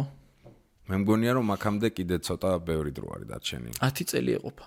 ვითომ? კი აბა რა, შეიხედე რა ხდება ახლა. ხო, ეგ დერსკი შეკითხვა იყო, ანუ ქართული პორნო საიტი როდის იქნება? ანუ როდის იქნება მენტალურად მზად ქვეყანა, რომ ქართული პორნო საიტი გახდეს აბსოლუტურად ლეგიტიმური. საერთოდ არ ფიქრობ. არა, ეგ კიდე სხვა ანუ რეალობა ეგ მიმართულება გეზი ეგ არის, შენ მაგას იძახი. ძალიან მალე იქნება. მმ, და აი, რამდენიმე შევეხეთ. პროსტა სპეცომ შევეხე, იმიტომ რომ არ არის ყველა გადაცემა ისეთი, სადაც ამას დაგიტოვებენ და მე იმიტომ ვიბაზრე რომ მქონდა ეს სათქმელი. ეტა YouTube ბრატ. მარტო პოსტები არის ეგ პონტი არის, ხო ხტები, ანუ ეტანი ტელევიზია, სამსახური და ვერ გამაგდებს. ია, ბოს ძეს. ხო, ძალიან კაი, დამოკიდებული. საათი და 10 წუთი ამასობაში ისე გავიდა, რომ თითქოს არც არაფერი, ტრადიციული რუბრიკა ბოლოსკენ აა რჩევები მაქვს ხოლმე რა. ავტოვებთ, როგორ რჩევებს, იცი? აი ხა წინაზე მაგალითად კალატოზი მყავდა გიორგი გეიმებზეც ვიბაზრეთ. ანუ სამი ფილმი, სამი სერიალი, სამი გეიმი, რავი, ანიმე წიგნი, რაც გინდა. რო ურჩიოთ, შენ სახელს ამბობ, მე აქ ამოვანათებ. შეიძლება ეხლახანს ნახე მოგეწონა, შეიძლება ცხოვრებაში გაქვს რაღაც სამი ფილმი, რომელიც ბლენად ეს არის იმენა შენის საყვარელი სამი. ხო. დავიწყოთ დავაი ფილმებით რა. არაჩვეულებრივი გამოფენა. თუ ქართულის გარდა შეგიძლიათ ბაზარი. არაჩვეულებრივი გამოფენა. უფ როგორ მიყვარს ბაზარი არა. იყოს არაჩვეულებრივი გამოფენა, არის იუმორის პიკი. კასკადი. იუმორის კასკადი. ჯერია, მაგრამ ზარმაცი. მოდი იყოს არაჩვეულებრივი გამოფენა პირველი. ამოვანათეთ. დავაი. არაჩვეულებრივი გამოფენა. აა იდე რა მახსენდე. აა once upon a time in America. ოლალა, რა ვიზარო თქოს. რა დასკი ფილმი გააძრა. ერთხელ ამერიკაში. უდაოდ ვერ შეგეკამათები ხო ხდებიან? შედევრია შედევრია უდაოდ ასე რომ დავაი მეორე ფილმი ყველას გიყვართ ალბათ ვისაც ნანა თუ ვინმე ეგეთი ადამიანი ხართ ვისაც აა ბევრი ბევრს არ ექნება ნანახი. არა. ბევრს არ ექნება ნანახი. თუ ერთხელ ამერიკაში არ გინახავთ ხალხო. აუ მაგრად გილოცავთ იმიტომ რომ ისეთი უცებ რომელი სცენა გახსენებათ ეხა ხან ნახე. Я подсказнулся. Вообще ясно ეგარი და ბოლოს სცენა ალბათ. ციხიდან რა გამოდის? ხო, ციხიდან რა გამოდის გასასასილო. ნაცყვეტი და ბიჭო არ მახსოვდა. მანქანაში როგორ დააფადრებენ? კუბოს თემა არ გახსოვდა. სუპერ ფილმია, სუპერ ფილმია. დავაი Once Upon a Time in America. მეორე ეგ იყო. კაი. მმ მე მანამდე ლისტი მაგამზადებული შეგაგონია მე გიმინა გამომზადებ. აა ნათლი мама რო დავასახელო დასახელებული ეგ. მოიცა? არა. არ იყო შენ წარმოიდგინე. არა. არა. ნათლი мама არ იყო. იყოს ნათლი мама. იყოს ნათლი. რომელი ნაწილი? ნათლი мама მეორე მაგალითად? არა, სამივე რა. სამივე ძალიან მაგარია. მე პირველი ყველაზე მეტად მევასება, მაგრამ სამივე ძალიან სამივე ძალიან მაგარია და სასწაულია, პროსტა იმის გარდაქმნა, რა ქვია, ალპაჩინო. ყველა სასწაულო მარლონ ბრანდოს გენიალურობიდან დაწყებული მე ერთს ამოვანათებ მოდი პირველ პოსტერს მაგრამ იცოდეთ ვისაც ნანახი არ გაქვთ სამი სერია შეგიძლიათ სამივე ნახოთ დროში გაწერილი იყო იმიტომ რომ მესამე სერია ძალიან გვიან გადაიღეს და მაგრათი სიამოვნებთ რა უკვე უკვე ბებერი ალპაჩინო ენდი გარსია და ასე შემდეგ აი დავაი ნათლი мама შედევრი რომელიც ჯერ არ ყოფილა სერიალები აუ სერიალებს არ უყურებ არ უყურებ ვაფშე ველური გული ოღურა დამინგრია გადაცემა ეგრე ველური გული. ველური გული გავზო ველური გული სადღაც კასანდრა გერქო ეგ ბლანკოს ქრივია ის სად გადამაგდე ხა ხა ბაბაშო ბლანკოს ქრივი არ არის ეგ. ველური გული მოიცადე სერიალები. ეჯო არ ვიცი სერიალები გეიმებთან როგორ ხარ არ უყურებ. Game of thrones უყურე ეხ გეიმზე გამახსენდა? Game of Thrones 9 ჯერ ამონათდა მე მგონი. აა არ მინდა ძმაო, სერიალები რომე. აა, როკი სერიალში არ გადის? არა, რა ნაირად. სრულმეტრაჟიანი პროსტა სერიებია. მე რა, ხო, კაი, დაი. აბა სერიალები რა, გაქცევა? აუ. გაქცევა გაგრა შეიძლება. მოდი, კაი, გამომდინარე იქიდან რომ ერთი თქვი, სამი ნუ იქნება ერთი თქვი. აა, ერთი უნდა თქვა? თუ გინდა სამი, თუ გინდა ცხრა, მაგრამ ერთი თქვი ბაზარი არის. აა, ის მოიცადე, კაცო. ერთი წუთი მაგარ სერიალი Netflix-ი რა მე გაიხსენე Netflix-ი ის რა ქვია აუ რა ქვია Tan Clan American Saga всё ეს უნდა აა Wu-Tang Clan-ზე არის ყადაო პრეპერების დაჯგუფებაზე ან მაგარი ჩაუჯექი ეხავე რომ ე მაგათ ისტორი დაახლოებით ვიცი 2000 რაოდენ გასაკვირიც არ უნდა იყოს Wu როგორ ქვია Wu-Tang Clan American Saga ამერიკული საგა Wu-Tang-ზეა და ჩანს 2019 წელს გამოვიდა ეს და აი ჩანს როგორ იქმნებოდა რეპის აი ძალიან პირველადინა ბიჭები. აი მაშინ სანამ თუფაკი გამოვა და სანამ მე წაკითხული მაქვს ლიტერატურა მაგ კეთდება ტრეკები და როგორ ბიტებს აკეთებენ და ასე მან კიდე მაგის მაგათ ისტორიას როგორც მახსოვს რაღაცა მთელი ის ქონდათ რა 5%-ის ლოგიკა და რაღაცა მაგათ ძალიან სტრანი რა იდეოლოგია ქონდათ რა ძალიან სტრანი იდეოლოგია ქონდათ. მოკლედ Wu-Tang Clan American History? American Saga American Saga ამოვანათეთ ვაფშე ამ ტიპების ისტორია ძალიან საინტერესო არის ძალიან. ანუ რაღაცა ისეთ ტიპები არიან. ლეგენდები და დამფუძნებლები შეიძლება ითქვა ჟანრის. ასე რომ გაეცანით მეც სიამოვნებით ვნახე აა საუკეთესო ბურგერ რესტორანი ბურგერ ყველაზე არარელევანტური ჩასმა იყო რეკლამი. საუკეთესო ბურგერ რესტორანი. შემოიარა. შენ და უცებ კადრი იყოს. შემოიძინე, შეიძლება. პრინციპი მოიწონს მიმართეთ ეკიპს. იმენა არ ველოდი წვეჩი ისე გააძრო. კაი, თამაშები გააქ რამე? თამაშები კი? ანუ game, რასაც რასაც თამაშობთ. გინდა PC, გინდა PS. ერთადერთი, ერთადერთი. 90 16 წლიდან მოყოლებული 1996 წლიდან მოყოლებული FIFA-ს თამაშობ. ყველაზე მეტად რაც მიიზღია, მაგრამ კაც ესე უყურებ FIFA როგორ არა მომონა. FIFA-ს თამაშობ და ეგრეგევასება. იცი FIFA-ზე? მოდი, ეხა ისეთ რაღაცას მოყვები. დავაი.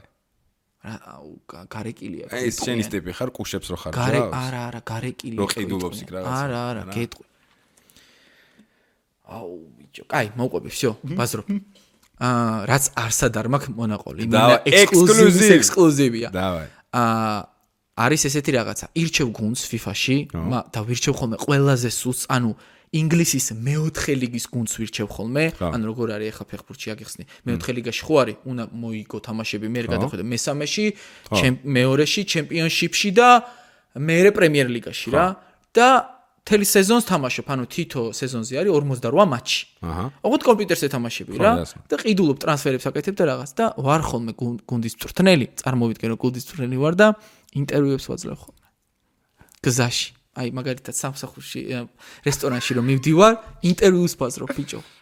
ეგეთ რაღაცები მჭირს. ანუ ცდილობ ხოლმე რომ მაქსიმალურად გაისის ხორცო პერსონაჟი. რო რო დავუჯდები, აბა როგორ გინდა რომ мотиваცია გქონდეს, რო დავუჯდები და ფინალს რომ მოვიგებთ ხოლმე ფინალამდე რო არის ხოლმე ასე ვბაზრობ. ჩემს მივდივარ და ვბაზრობ, რომ რა თქმა უნდა ეს არის მნიშვნელოვანი მატჩი, ჩვენ რა ვეცადოთ მაქსიმალურად გამოვიყენოთ მოწინააღმდეგის შეცდომები და ეგეთი რაღაცა მჭირს ეხლაც კი. საყოც. როგორ არა მოუნათო? როგორ არა მოუნათო? FIFA. FIFA 2021. 2021. აჰა, FIFA 2021. так. ხო გამოსულია 21. კი, ბოლოს თამაში. საყოც მოდერს კი რაღაც გააცი. აი, ჩემი ფილმები. აი, ჩემი. უ რა იმუშავა როლზე აზე ხარ, ტრენერის როლზე მუშაობს. ხარაშო. და მე რე კი როგორ გინდა დაამტკიცო რომ არაფერს არ ვიღებ. არა, ყველაზე სხვა რაღაცებით кайფობ, ესე ისე მაგარია, ძმაო. კი. დავა, ჩემი ჩამონათვალი რა. მოკლედ, არის ესეთი ან ესპანური, ან ფრანგული კომედია, ცოტა სატირა არის, მაგრამ ხალხო, ისე ვიკაიფე, რომ ადამიანების სისუსტეებით, ესე ქვია, მე ამოვანათებ შეიძლება ზუსტად არ ვამბობ სახელს, ადამიანების სისუსტეებით არის რამდენიმე შშმ პირზე, რომელიც ქალებში არ არიან ნამყოფი. ეს ფილმია თუ? ფილმია, ფილმია. მე მგონი true story-ა, მე მგონი. ვა, ვა, რა საინტერესოა მე? ესეთი მაგარი კომედია და ფინალში ესეთი ტრაგედია. აუ, მაინც თქვი ხო? კაროჩე. არ გენახოთ. ან ესეთი სიამონება წლები არ მიმიღია, ქვია ადამიანები სისუსტეებით. სტორის, ანუ სინოპსისი არის, შეიძლება 2-3 წლის. ამ ფრანგულია, უფრო ფრანგული ვიდრე ესპანური. ამბავია, რომ რამდენიმე შშმ პირი სპეციალურ ეგეთ დაწესებულებაში გადაწყვეტს, რომ მანქანა მოიპაროს. იმიტომ რომ ნუ არ ეღირსებათ ესე თავიანთი ლოგიკით ქალთან ყოფნა და წავლენ ბორდელში რომელიღაც ქალაქში. აი რა, აი ეს თავგადასავალი. აა, ოკეი, ოკეი. ნუ შედევრია რა. ისე კომედიებზე რას ფიქრობ? მე ფრანგები მომწონს. მე მაგრად მიყვარს. ფრანგები, გადაო. ფრანგები ვაფშე. ანუ ფრანგების გადაობაზე ყველაზე მაგრა უღადაო. ძალიან დერსკები არიან ფრანგები. ძალიან. მე მგონი ესეც ფრანგული. სახეებში თავენ ჯერ მარტო ისეც რომ. ვაფშე მაგარი სკოლა აქვს და მაგარი ტიპები არიან. პირველი იყო ეს. დავაი, მეორე, ცოტა ცოტა ისეთ ფილმზე გადავიდეთ. აა ბიოგრაფიული ფილმია, ნამდვილი ისტორია, შეიძლება მხატრული რაღაც საწყისებიც აქვს. ქვია შოტლანდიის უკანასკნელი მეფე. აა The Last King of the Scotland. ვიცი. დიქტატორზე როა ხო? დიქტატორზეა. აფრიკელზე. რომ კანიბალ დიქტატორზე, სახელი აღარ მახსოვს. იმდენად მაგარი ფილმია ორი სიტყვით ვიტყვი შეიძლება. სანდერსკი ფილმია, გამოუშვი.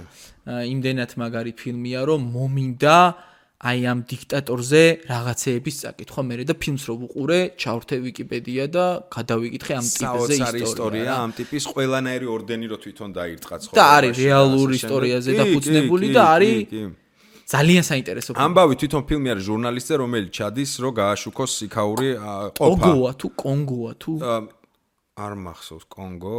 ტოგო თუ ტოგო? რაღაც ეგეთი აფრიკული ხო? თუ მოზამბი, რაღაცა რა. კარჩი ხო მეც ერთ რამდენიმე წლის წინ ვნახე, მაგრამ ნუ ხო აი ესეთი ფილმი არის ხალხო, მაგრათი кайფებთ. მეორე ეს არის და მესამე ხა დილემის წინაშე ვარ, რომელი გითხრათ რა. ჯანდაბას იყოს ედრიან ბროუდის ერთ-ერთი ძალიან კარგი ფილმი, ქვია The Jacket. ანუ ჟაკეტი ხო? თუ პიჯაკი? ალბათ. მოკლედ. პულავერი. ხო, პულავერი. ზედა. თბილისმანი. ტესლი შავიზი. მოკლედ The Jacket ამოვანათე ეს არის სამეცნიერო ფანტასტიკა ტიპი მორგის, ანუ მორგში ჩაკეტვის საშუალებით როგორ გადადის царსულში. აა ცოტა ფსიქოლოგიური დრამა არის, ედრიან ბროუდი, ოსკაროსანი გენიოსი კაცია, ისედაც ვიცით. მე ძალიან ვისიამოვნე, ძველი ფილმია, ახალი ნამდვილად არაა, მაგრამ ზუსტად ვიცი რომ თქვენს გაგისწორდებათ. ეს არის ჩემი სამეული, რომელიც შემიძლია დღეს გირჩიოთ, დანარჩენებს შემოვინახავ. სერიალების რა გიქ? რა ხდება ხოლმე? მე შემდეგ პოსტკასტის ვიდეოზე დაგიწერენ, ეს რუბრიკა არის ერთ-ერთი საყვარელი რუბრიკა, ხო და ქვემოთ კომენტარებში არის, რომ ეს აზრი და მაგით. ყოველთვის არის ხოლმე რა კომენტარებში, რომ ეს მევასა, ეს ნანახი მქონდა, თვითონაც ჩემი მაყურებლები მირჩევენ ხოლმე და უზარმაზარი ლისტი მაქვს. ასე რომ საყვარელი რუბრიკაა, რომელიც რაღაც ტრადიციად იქცა რა. მოკლედ. ისე ადეკვატური ხალხი იყურებს. ძალიან. ანუ თამამად შემიძლია ვთქვა, რომ ჩემი ეს რაღაცა community ქვია, ხო, როგორც ვისწავლე, ძალიან მეამაყება რა. და ეხლა live stream-ები დავიწყე და იქ უფრო ხვდები ხოლმე, რომ ძალიან ადეკვატური, ზრდილობიანი, ეხლა ერთი ორი კვერცხი სადაც gaming-ის პონჩი დავიწყე რა, ყოველ საღამოს game თამაშებს ხურავ და ჩიმაყურებელთან ერთად. game stream-ები ჩვენები რა. და იქ ხვდები ხოლმე რომ ადეკვატური მაყურებელი მყავს, კეთილშობილი მაყურებელი მყავს 95%. 5 კვერცხი ყველა რა მაინტერესებს? Minecraft-ი რა არის? Minecraft-ი არის ჩემთვის ყველაზე დებილი თამაში რაც რა არის? ანუ რაღაც რევოლუციური თამაშია ხო რაღაც? რატომღაც და დენდის გრაფიკაა. და რა არის? ბიჭო, რაღაცას ანუ ხდება ხოლმე ვიდეოები ადრე მხდება. ძალიან ბევრი თამაშობს. რა რა გეგმა, რა მისია? ბიჭო, არ ვიცი. მე რო ვითამაშე იყო რომ კუბიკი და აი Minecraft-ი რა არის დაწერეთ მე კომენტარებში რატო რატო უნდა მიყვარდეს და რატო ამ ხელა ინდუსტრია მართლა არის ხო ხო დიდი ისტორია უზარმაზარი ინდუსტრია იმ ხელა მილიონიანი რომ ვერ აგიჩი რაღაცების აშენება შეგიძლია ხო მაგათ ფილარმონია დენდის გრაფიკა ხო გახსოვს? კუბიკი რო სამკუთხედს გავდა ეგეთი მაგრამ ანუ რა რა მიზდა აშენებ მიწას თხრი კოვიკი მაგრამ Age of Empire-ი არ არის არა არა ვაფშე სხვა რაღაცა ხო და სხვა თემა აი ამ გრაფიკაზეა მთელი მუღამი რა ესეც სიმულატორია დებილი გრაფიკით მაგრამ ხალხს ისე უსწორდება 21 საუკუნეში, როცა რეალიზმისგან ვეღარ ასხვავებ რა თამაშს. ეხა ყველა დაბრუნდა დენდიში და ჩვენი დენდი ძლივს გამოვეკეცი და ვერ ვკაიფობ რა რატო ევასებათ რა. ხო. ესე რომ მაინკრაფტზე მე ვერ და კიდე მაინტერესებს კრიპტოვალუტაზე რას ფიქრობენ დაწერეთ კომენტარებში. მე ვაფშე ვერ ვერკვევი. ვიცი ბიტკოინი რა არის. ძალიან ჩამითრია. ნაყიდი გაქვს? რაღაცები კი. რომელი? ბიტკოინი? რავი, ბევრი. ბიტკოინი არა. აა შენის კაცი ხარ იაფიან სანამდრო არ იყიდულობდა ელოდები რომ ოდეს გაცი დოგე მაქვს ნაყიდი არ ვიცი ეგ რა. კაი არა მე 6 ცენტი იყო და 60 რამდენის გაქვს მითხარ 60 ავიდა რამდენის გაქვს ნაყიდი? გაჩერდი ხა აუ აზე ხარ რამდენი აქვს ნაყიდი? 200 ლარი ხო რა გაგძმა. რა გისურებ რომ გაისროლოს მამა და რომელ კოინს ფიქრობთ რომ გაისვრის კომენტარებში დაწერე დავაი დოჯკოინებთ რაღაცეები ხო არ გამოუშთ აა ილონ მასკმა გააკეთა საკუთარი ეხლა ხანს იყო პრეზენტაცია მე მგონი. ეგ არის? კაჩავს ხო ხო, კაროჩე, ვისაც გესმით ეს კრიპტოვალუტის თემა, შეგიძლიათ გამოუშვათ. ურმესი მადლობა, მეც მირჩიეთ რაღაცეებ. კაროჩე, გავედით ბოლოში, მადლობის მეტი, არაფერი არ მეთქმის. წარმატებები შენ, მთელი გული და სული. ასევე, ასევე. რაც კი გეგმა გაქვს, რა პატოლოგები შენ თვითონ დაისახე, შენ თვითონ ვერ გაგემტრიოს და უფრო მეტი დაგედო შედეგი ძმაო, ბურგერი შეპირებული თემაა, მორჩები ამ დიეტებს და აუცილებლად. მეგობრებო, ეს იყო პოდკასტი არა სერიოზული, აღწერაში არის დონაციების სიყვარული და გაგება მილიარდი დოლარები თუ გინდათ რომ დამაფასოთ. შეგიძლიათ გამოუშვათ. აა, თამამად შეგიძლიათ გამოუშვათ. მადლობა რომ ჩემთან ერთად იყავით. შემდეგი ეპიზოდიც იქნება ძალიან საინტერესო, შეპირებულ სტუმართან ერთად. მე გემშტოვებით ერთი კვირით, აი აქ გაკოცეთ ყოველას კისერში. აა, სენსიტიური ხარ რა. დავდიოდ. დროებით, დროებით. არა. სერიოზული პოდკასტი.